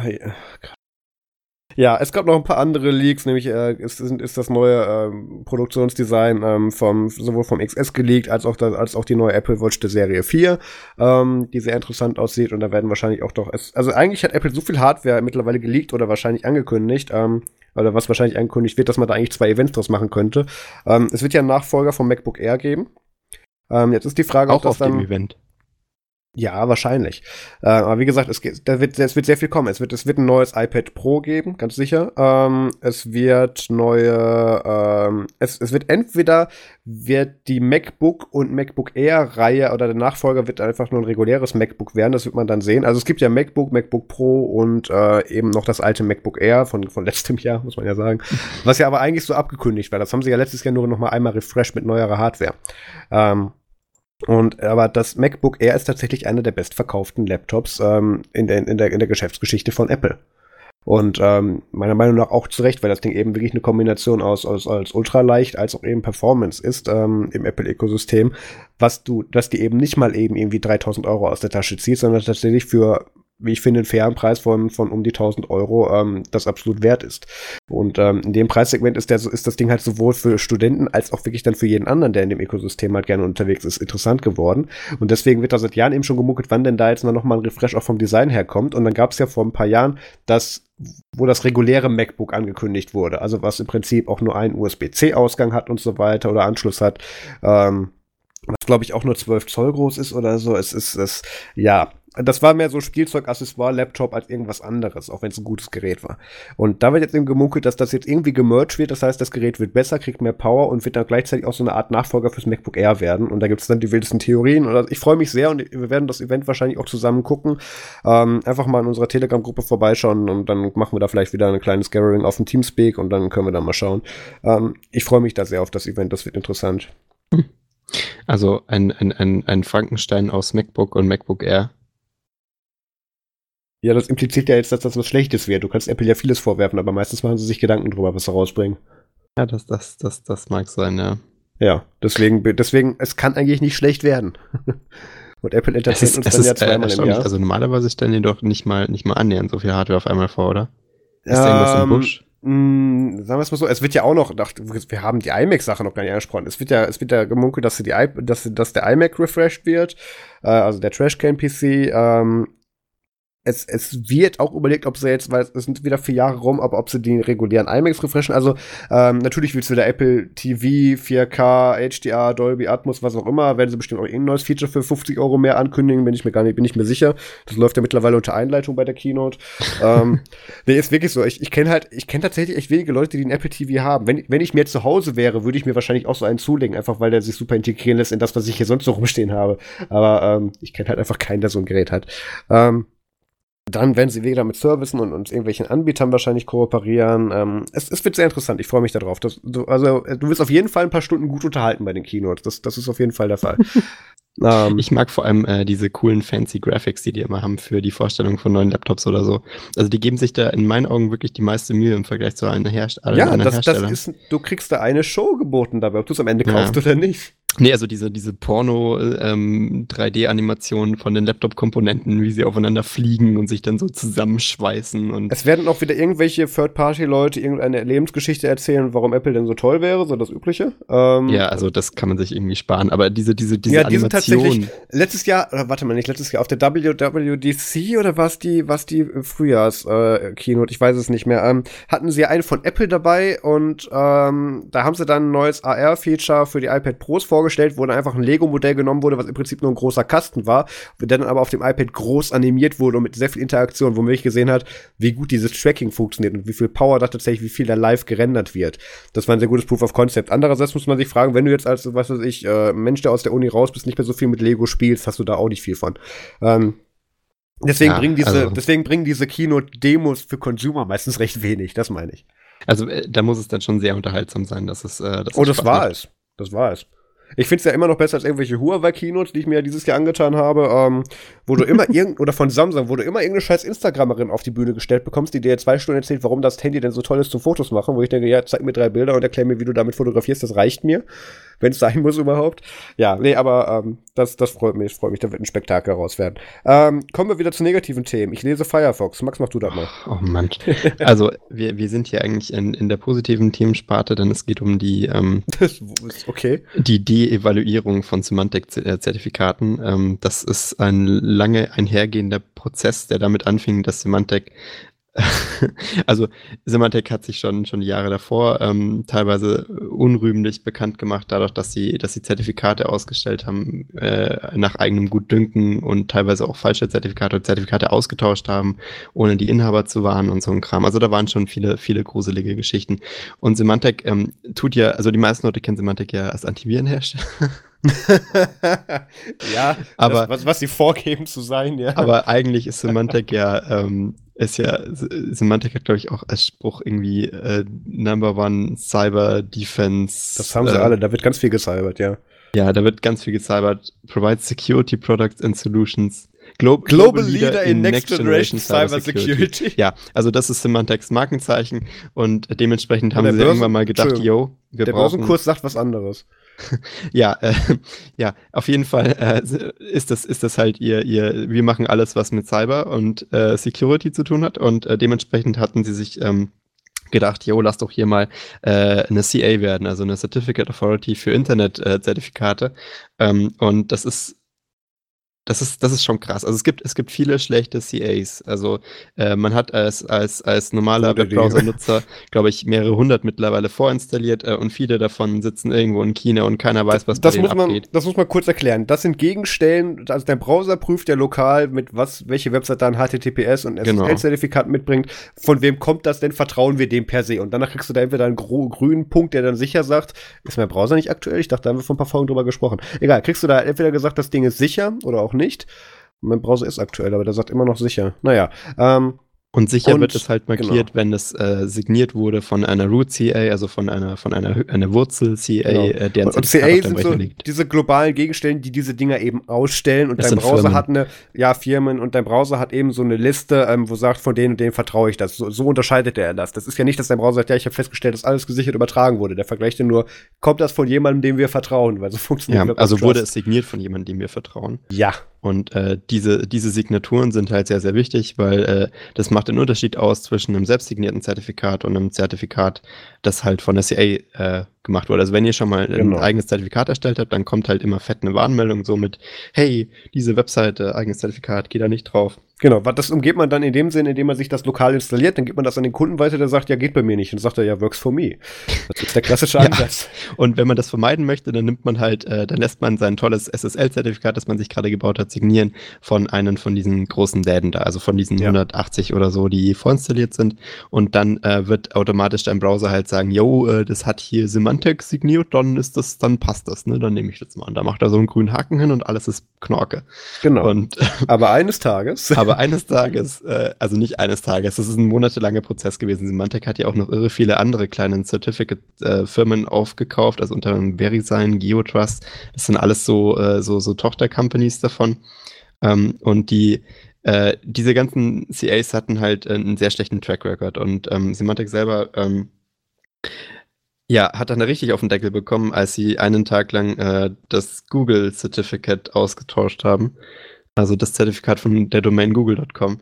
Ach so, das habe ich gar nicht mitbekommen, aber das verstehe ich, warum die mit Chrome Stress haben. Ja, und da hatten sie wirklich hart Stress. Also das war anscheinend, das Schlimme ist ja, dass man sowas gar nicht feststellt, weil der Browser wird es ja weiterhin als grün markieren. Die einzige Methode, wie man feststellen kann, dass eine Certificate Authority ein Zertifikat geändert hat, ist durch Certificate Pinning. Und Chrome war einer der ersten Browser, der das halt zumindest mit den Google-Zertifikaten gemacht hat, weil der Browser weiß halt sozusagen, welche Zertifikate meistens von Google verwendet werden, und wenn sich die ändern, dann macht er halt eine fette Warnmeldung. Und so ist das Usern aufgefallen. Und anscheinend hat der Mitarbeiter bei Symantec, der das testweise eingebaut hat, keinen Chrome-Browser benutzt, und dem ist gar nicht aufgefallen, dass er das da so gelassen hat. Irgendeine ganz krude Geschichte an sich da einfallen lassen. Das war auf jeden Fall mega peinlich. Und das war halt, also das war so der Punkt. Sorry Internet, Google ist unsicher. Ja, das war halt der Punkt, wo sich alle gedacht haben, okay, nee, so geht das nicht weiter. Und dann haben sie so einen ewig langen Entschuldigungsbrief geschrieben. Aber das war dann schon der Punkt, wo klar war, nee, so wird das nicht. Ja, aber sorry, wenn sowas versehentlich passiert, dann ist halt vorbei. Also nee, sorry, ja, genau das ist halt nicht genau das, was nicht passieren darf. Genau. Also, und als Certificate Authority hat man ja leider nur wenig Verantwortung, aber das war halt ein Punkt, wo dann alle gesagt haben, okay, you had one job. Das ist dann wirklich nicht mehr okay. Und es gibt viele andere Certificate Authorities, die sich auch auffinden, wie die Achsen bald, aber Symantec ist halt einer der größten und einer, die am meisten Scheiße gebaut haben. Und dementsprechend ist das Business dann auch mittlerweile pleite gegangen. Also Symantec hat es verkauft, seine ganze Zertifikatssparte vor einem Jahr, glaube ich schon. Ja. Gehört die jetzt wieder irgendwelchen Chinesen?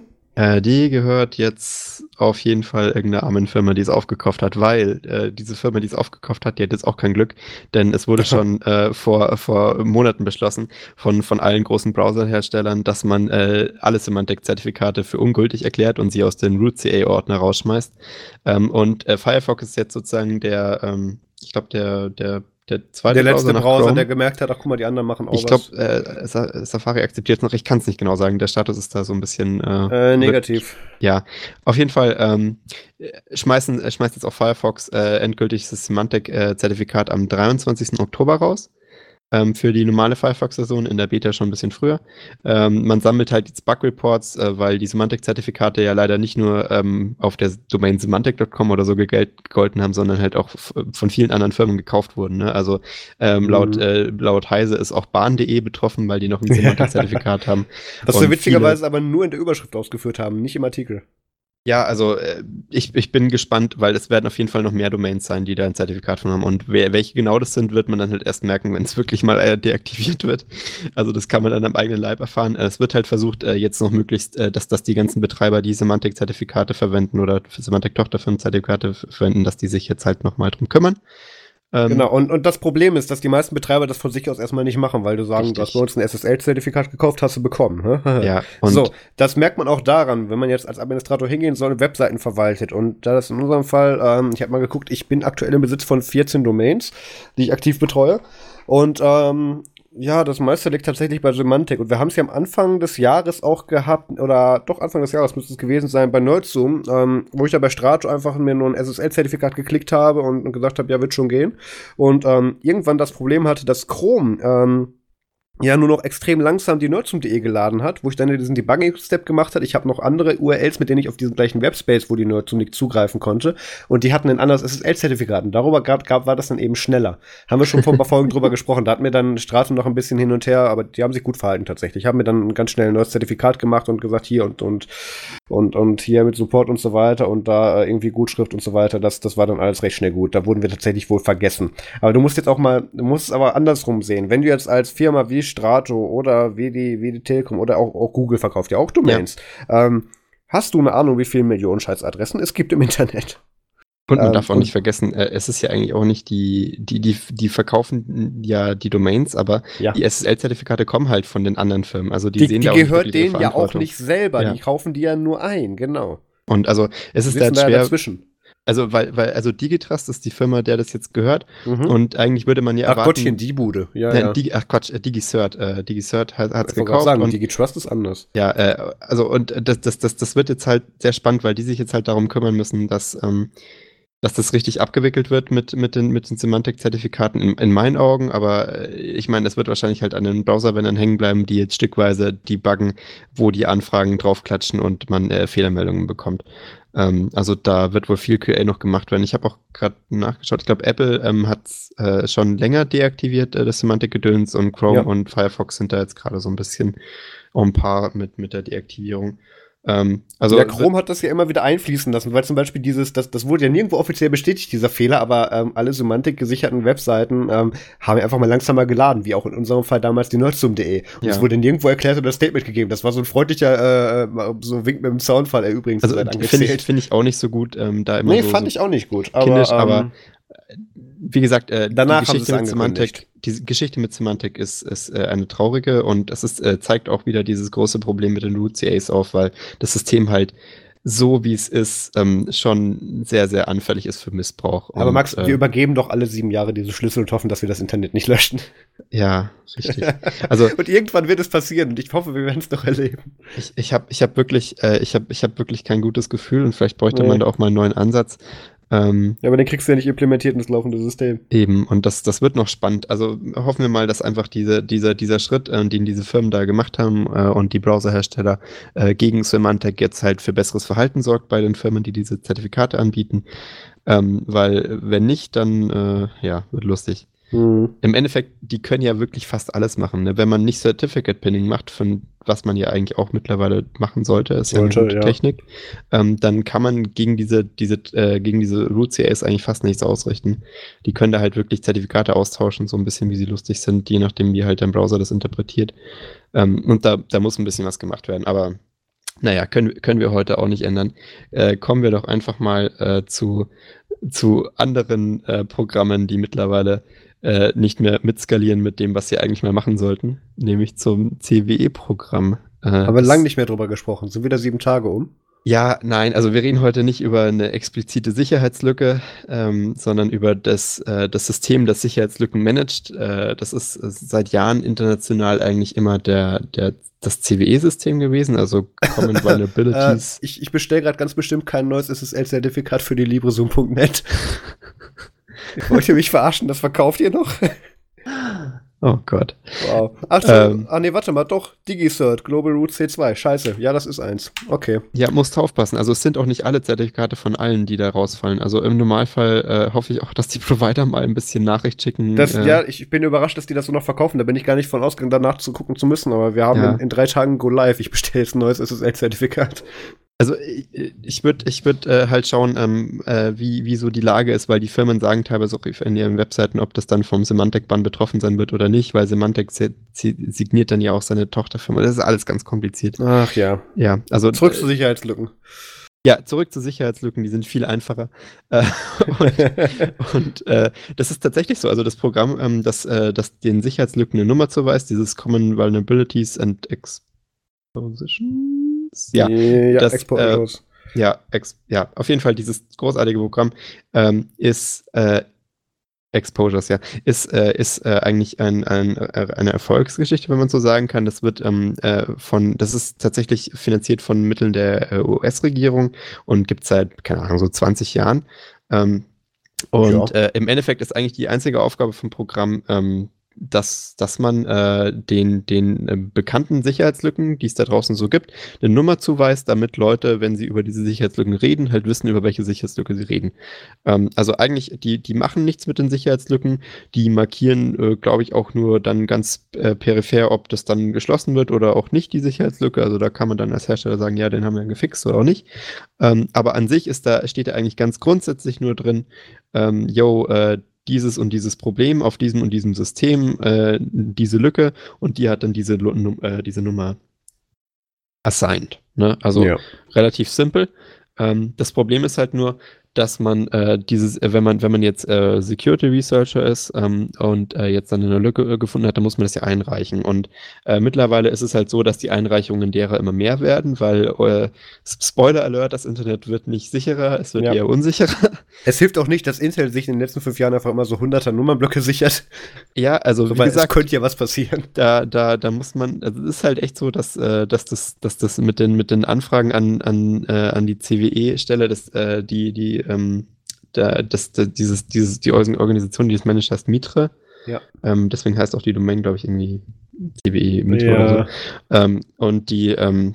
Und die sind halt mittlerweile überfordert mit dem, weil das ist halt ein kleines Programm von der US-Regierung. Das wird, haltet euch fest, das wird finanziert vom Homeland-Branch der US-Regierung. Ach ja, Überraschung. Mhm. Die sind halt sozusagen... Was macht Tor eigentlich gerade? Entschuldigung. Die sind nicht gut im Geld. Die haben... Es gibt eine Untersuchung vom Repräsentantenhaus über die Performance von dem Programm, und es sieht halt so aus, als wäre da einfach vieles im Argen. Also die Dauer... der Heimatschutz verhindert, dass Sicherheitslücken getrackt werden können. Ja, was machen die denn damit? Nein, also das kann ich mir auch gar nicht vorstellen, dass da ein Interessenskonflikt besteht. Nein. Also zurzeit ist es nicht so, als dass man... Die hängt zu viel mit dem BSI rum. Das ist ja... Ich würde jetzt da nicht bösartiges Acting vermuten. Nö, aber das ist klassischer Regierungsapparat. Das ist nicht mal böse. Das ist halt klassischer Fehlbau, weil das Programm ist halt enorm wichtig fürs Internet, wird aber halt in seiner Wichtigkeit nicht wirklich erkannt. Und das Problem ist natürlich auch, dass wir hier international abhängig sind von den CWE-Nummern, wenn wir über Sachen reden. Aber das natürlich eine US-Regierungsbehörde ist, die natürlich auch nur US-Bürgern im weitesten Sinne zugehörig ist. Und es wäre halt mal schön, wenn man das auch irgendwie internationalisieren könnte, wie man es ja auch mit der IANA gemacht hat, nicht Diana. Ja, die IANA. Und vor einigen Jahren, das war ja auch eine US-Behörde, bis es dann jetzt halt keine US-Behörde mehr war. Und man müsste da halt irgendwie einen Mechanismus finden, wie das, also in meinen Augen, das ist jetzt nicht Teil der Idee des Repräsentantenhauses natürlich, dass man das internationalisiert und auslagert aus den USA. Aber das Repräsentantenhaus hat in seinem Bericht halt gefunden, das funktioniert hier so nicht, weil die Sicherheitsresearcher, die da einreichen, die müssen zu lange warten, bis sie dafür eine Nummer bekommen. Und an sich ist halt die Performance von dem ganzen Laden nicht ausreichend für das, was da an Anfragen reingeht. Also man braucht halt mittlerweile immer länger, um da eine Nummer zu bekommen. Es muss besser dokumentiert werden, was da passiert. Es müssen halt ganz neue Mechanismen rein, weil es halt alles viel zu outdated ist. Das Ding ist jetzt 20 Jahre alt und funktioniert immer noch sehr, sehr ähnlich wie am Anfang. Und kann man sich vorstellen, wahrscheinlich wie die Linux-Kernel-Mailing-Liste, läuft irgendwo auf irgendeinem kleinen Laptop zu Hause bei jemandem, der jetzt sich wundert, ach, das wird ja international genutzt. Ja, ich nehme mal an, das ist da ganz ähnlich. Also also ist jetzt natürlich überzogen, aber so wie auch hier die Problematik geschildert ist, klingt es nicht weit weg. Ja, das ist halt ein System, das mit der ganzen Scheiße, die gerade im Internet passiert, nicht mehr mithalten kann und auch nicht dafür designt war. Und ich meine, das wäre mal nett, wenn das US-Repräsentantenhaus sowas mehr Funding zukommen lassen würde. Aber ich sehe da eigentlich, also ausgehend davon, was zurzeit in den USA los ist, eher wenig Hoffnung. Nee, vor allem, wenn das über das Repräsentantenhaus geregelt wird, muss das ja am Ende doch noch mal über Trump Schreibtisch, und der geht dann einfach hin und sagt, nee, brauchen wir nicht mehr, und dann schreibt die Bild, Trump schafft Sicherheitslücken ab. Also ich bin mir nicht sicher, ob der Trump überhaupt versteht, um was es da geht. Das ist ja die Befürchtung. Also ich nehme auch nicht an, dass das als eigener Kostenpunkt überhaupt in irgendeinem Regierungsbudget aufgeführt wird. Das wäre dann eher. Ich fände es aber witzig, wenn man für ihn schon mal ein paar Nummerblöcke reservieren würde. Weil ich meine, sein Handy ist definitiv einen Block wert. Mag sein, ja. Aber ich schweifen ab, ja.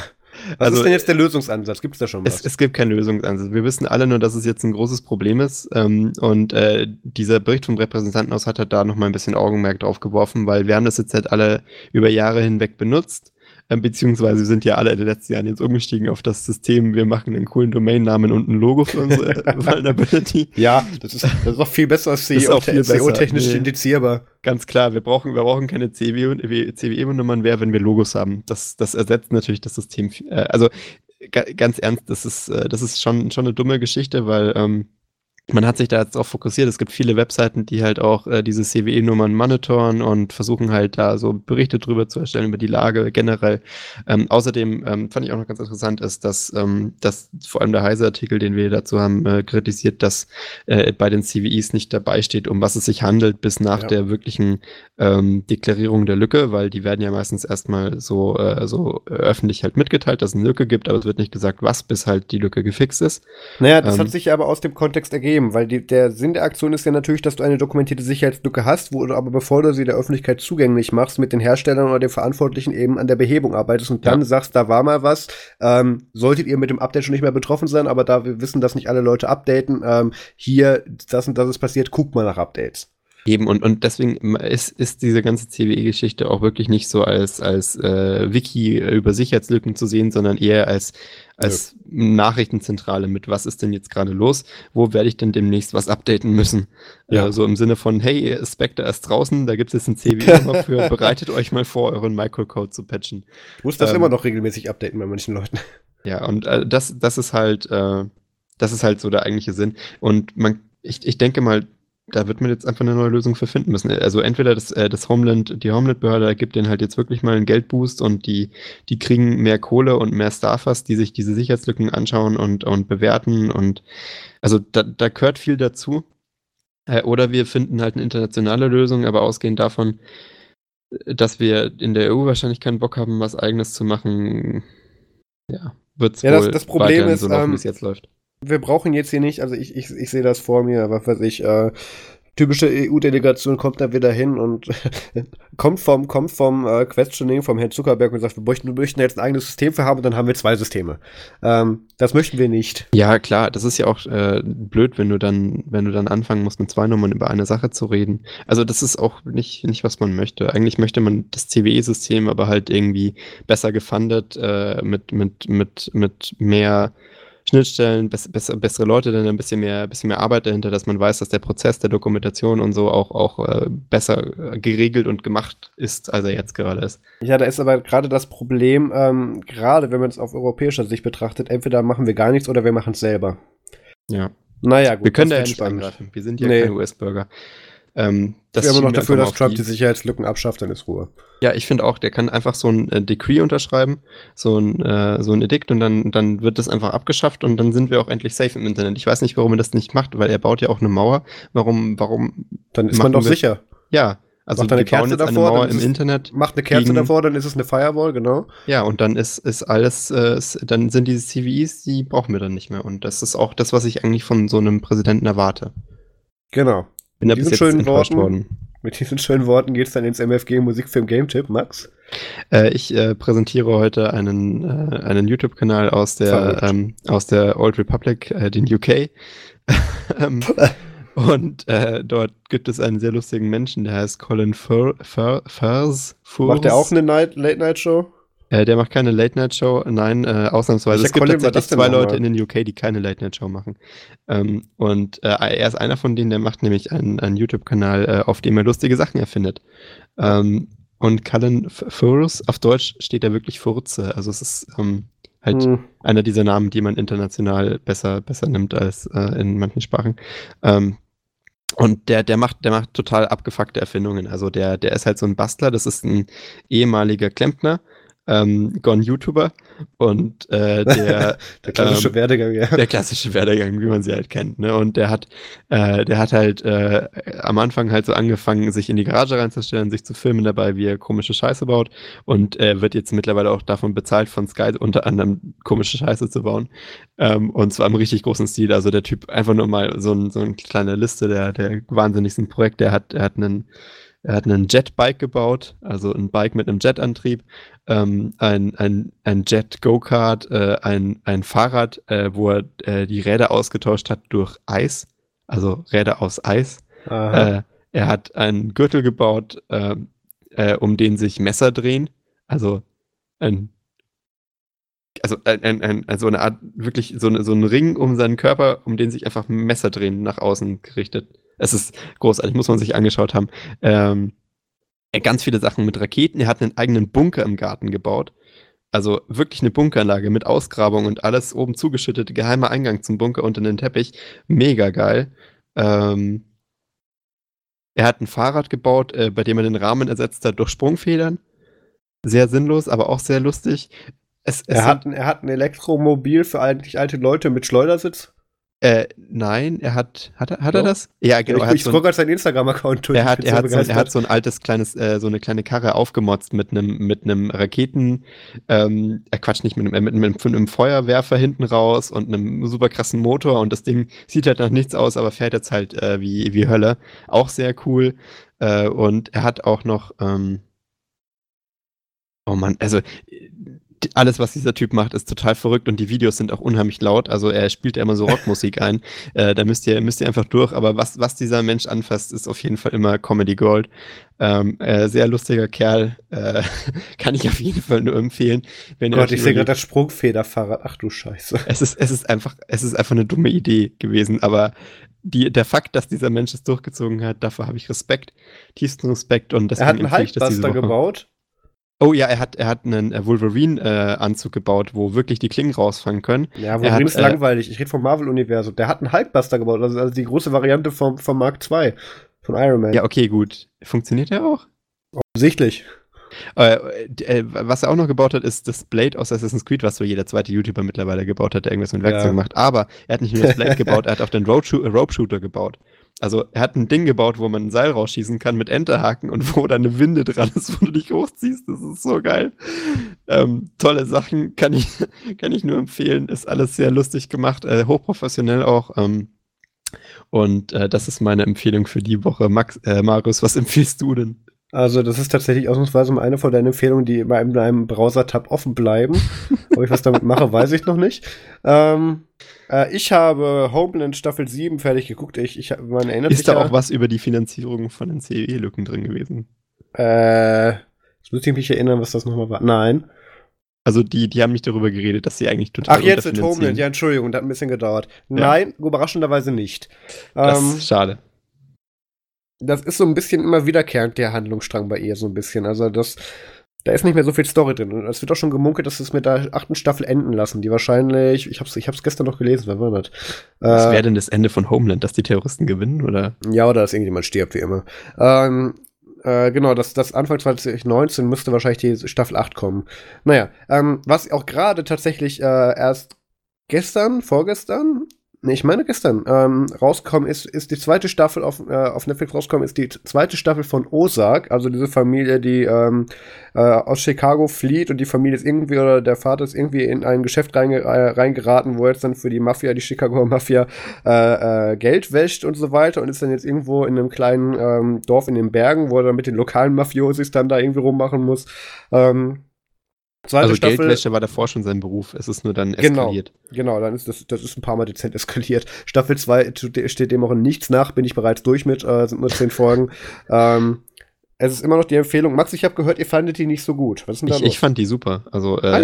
Ich finde, Ozark ist, also was ich ein bisschen traurig finde, ist dieser super depressive, dieses super depressive visuelle Aspekt, weil die halt echt immer in so dunkelgrün Ton alles schießen. Ja. Aber ich meine, das ist natürlich auch die Umgebung, weil das stilistische Mittel, gute Dinge, also, das muss man schon mal sagen. Aber und Max, der Vermieter stirbt endlich. Ja, spoilerst du mich hier gerade? Ja, das ist wir haben schon mitgerechnet, dass er in Staffel 1 schon stirbt, also komm. Ja, auf jeden Fall. Aber er ist gegen Ende. Und es ist tatsächlich nicht storyrelevant dafür. Deswegen spoilere ich dich. Es ist echt ziemlich geil, auch mit der gesamten Action, weil das halt mal so Hinterwäldler, USA, Bösewichte so sind. Ja, so ein typischer Redneck. Rednecks, und also richtig, richtig cool. Ja. Nee, hat mir und ich mag Marty Bird, weil das der Schauspieler ist aus Arrested Development. Ja, ja. Jedenfalls Staffel 2 ist jetzt auf Netflix verfügbar. Und dann sind wir, glaube ich, schon am Ende.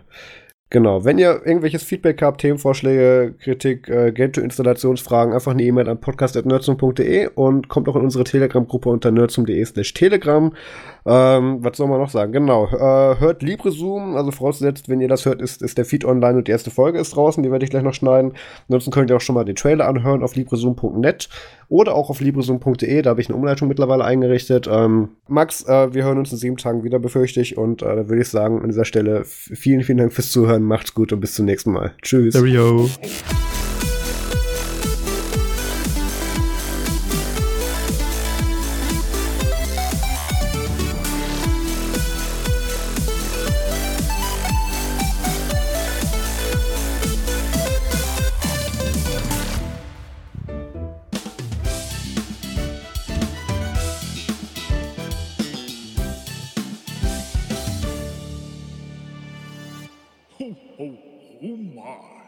Gut, was machen wir denn jetzt?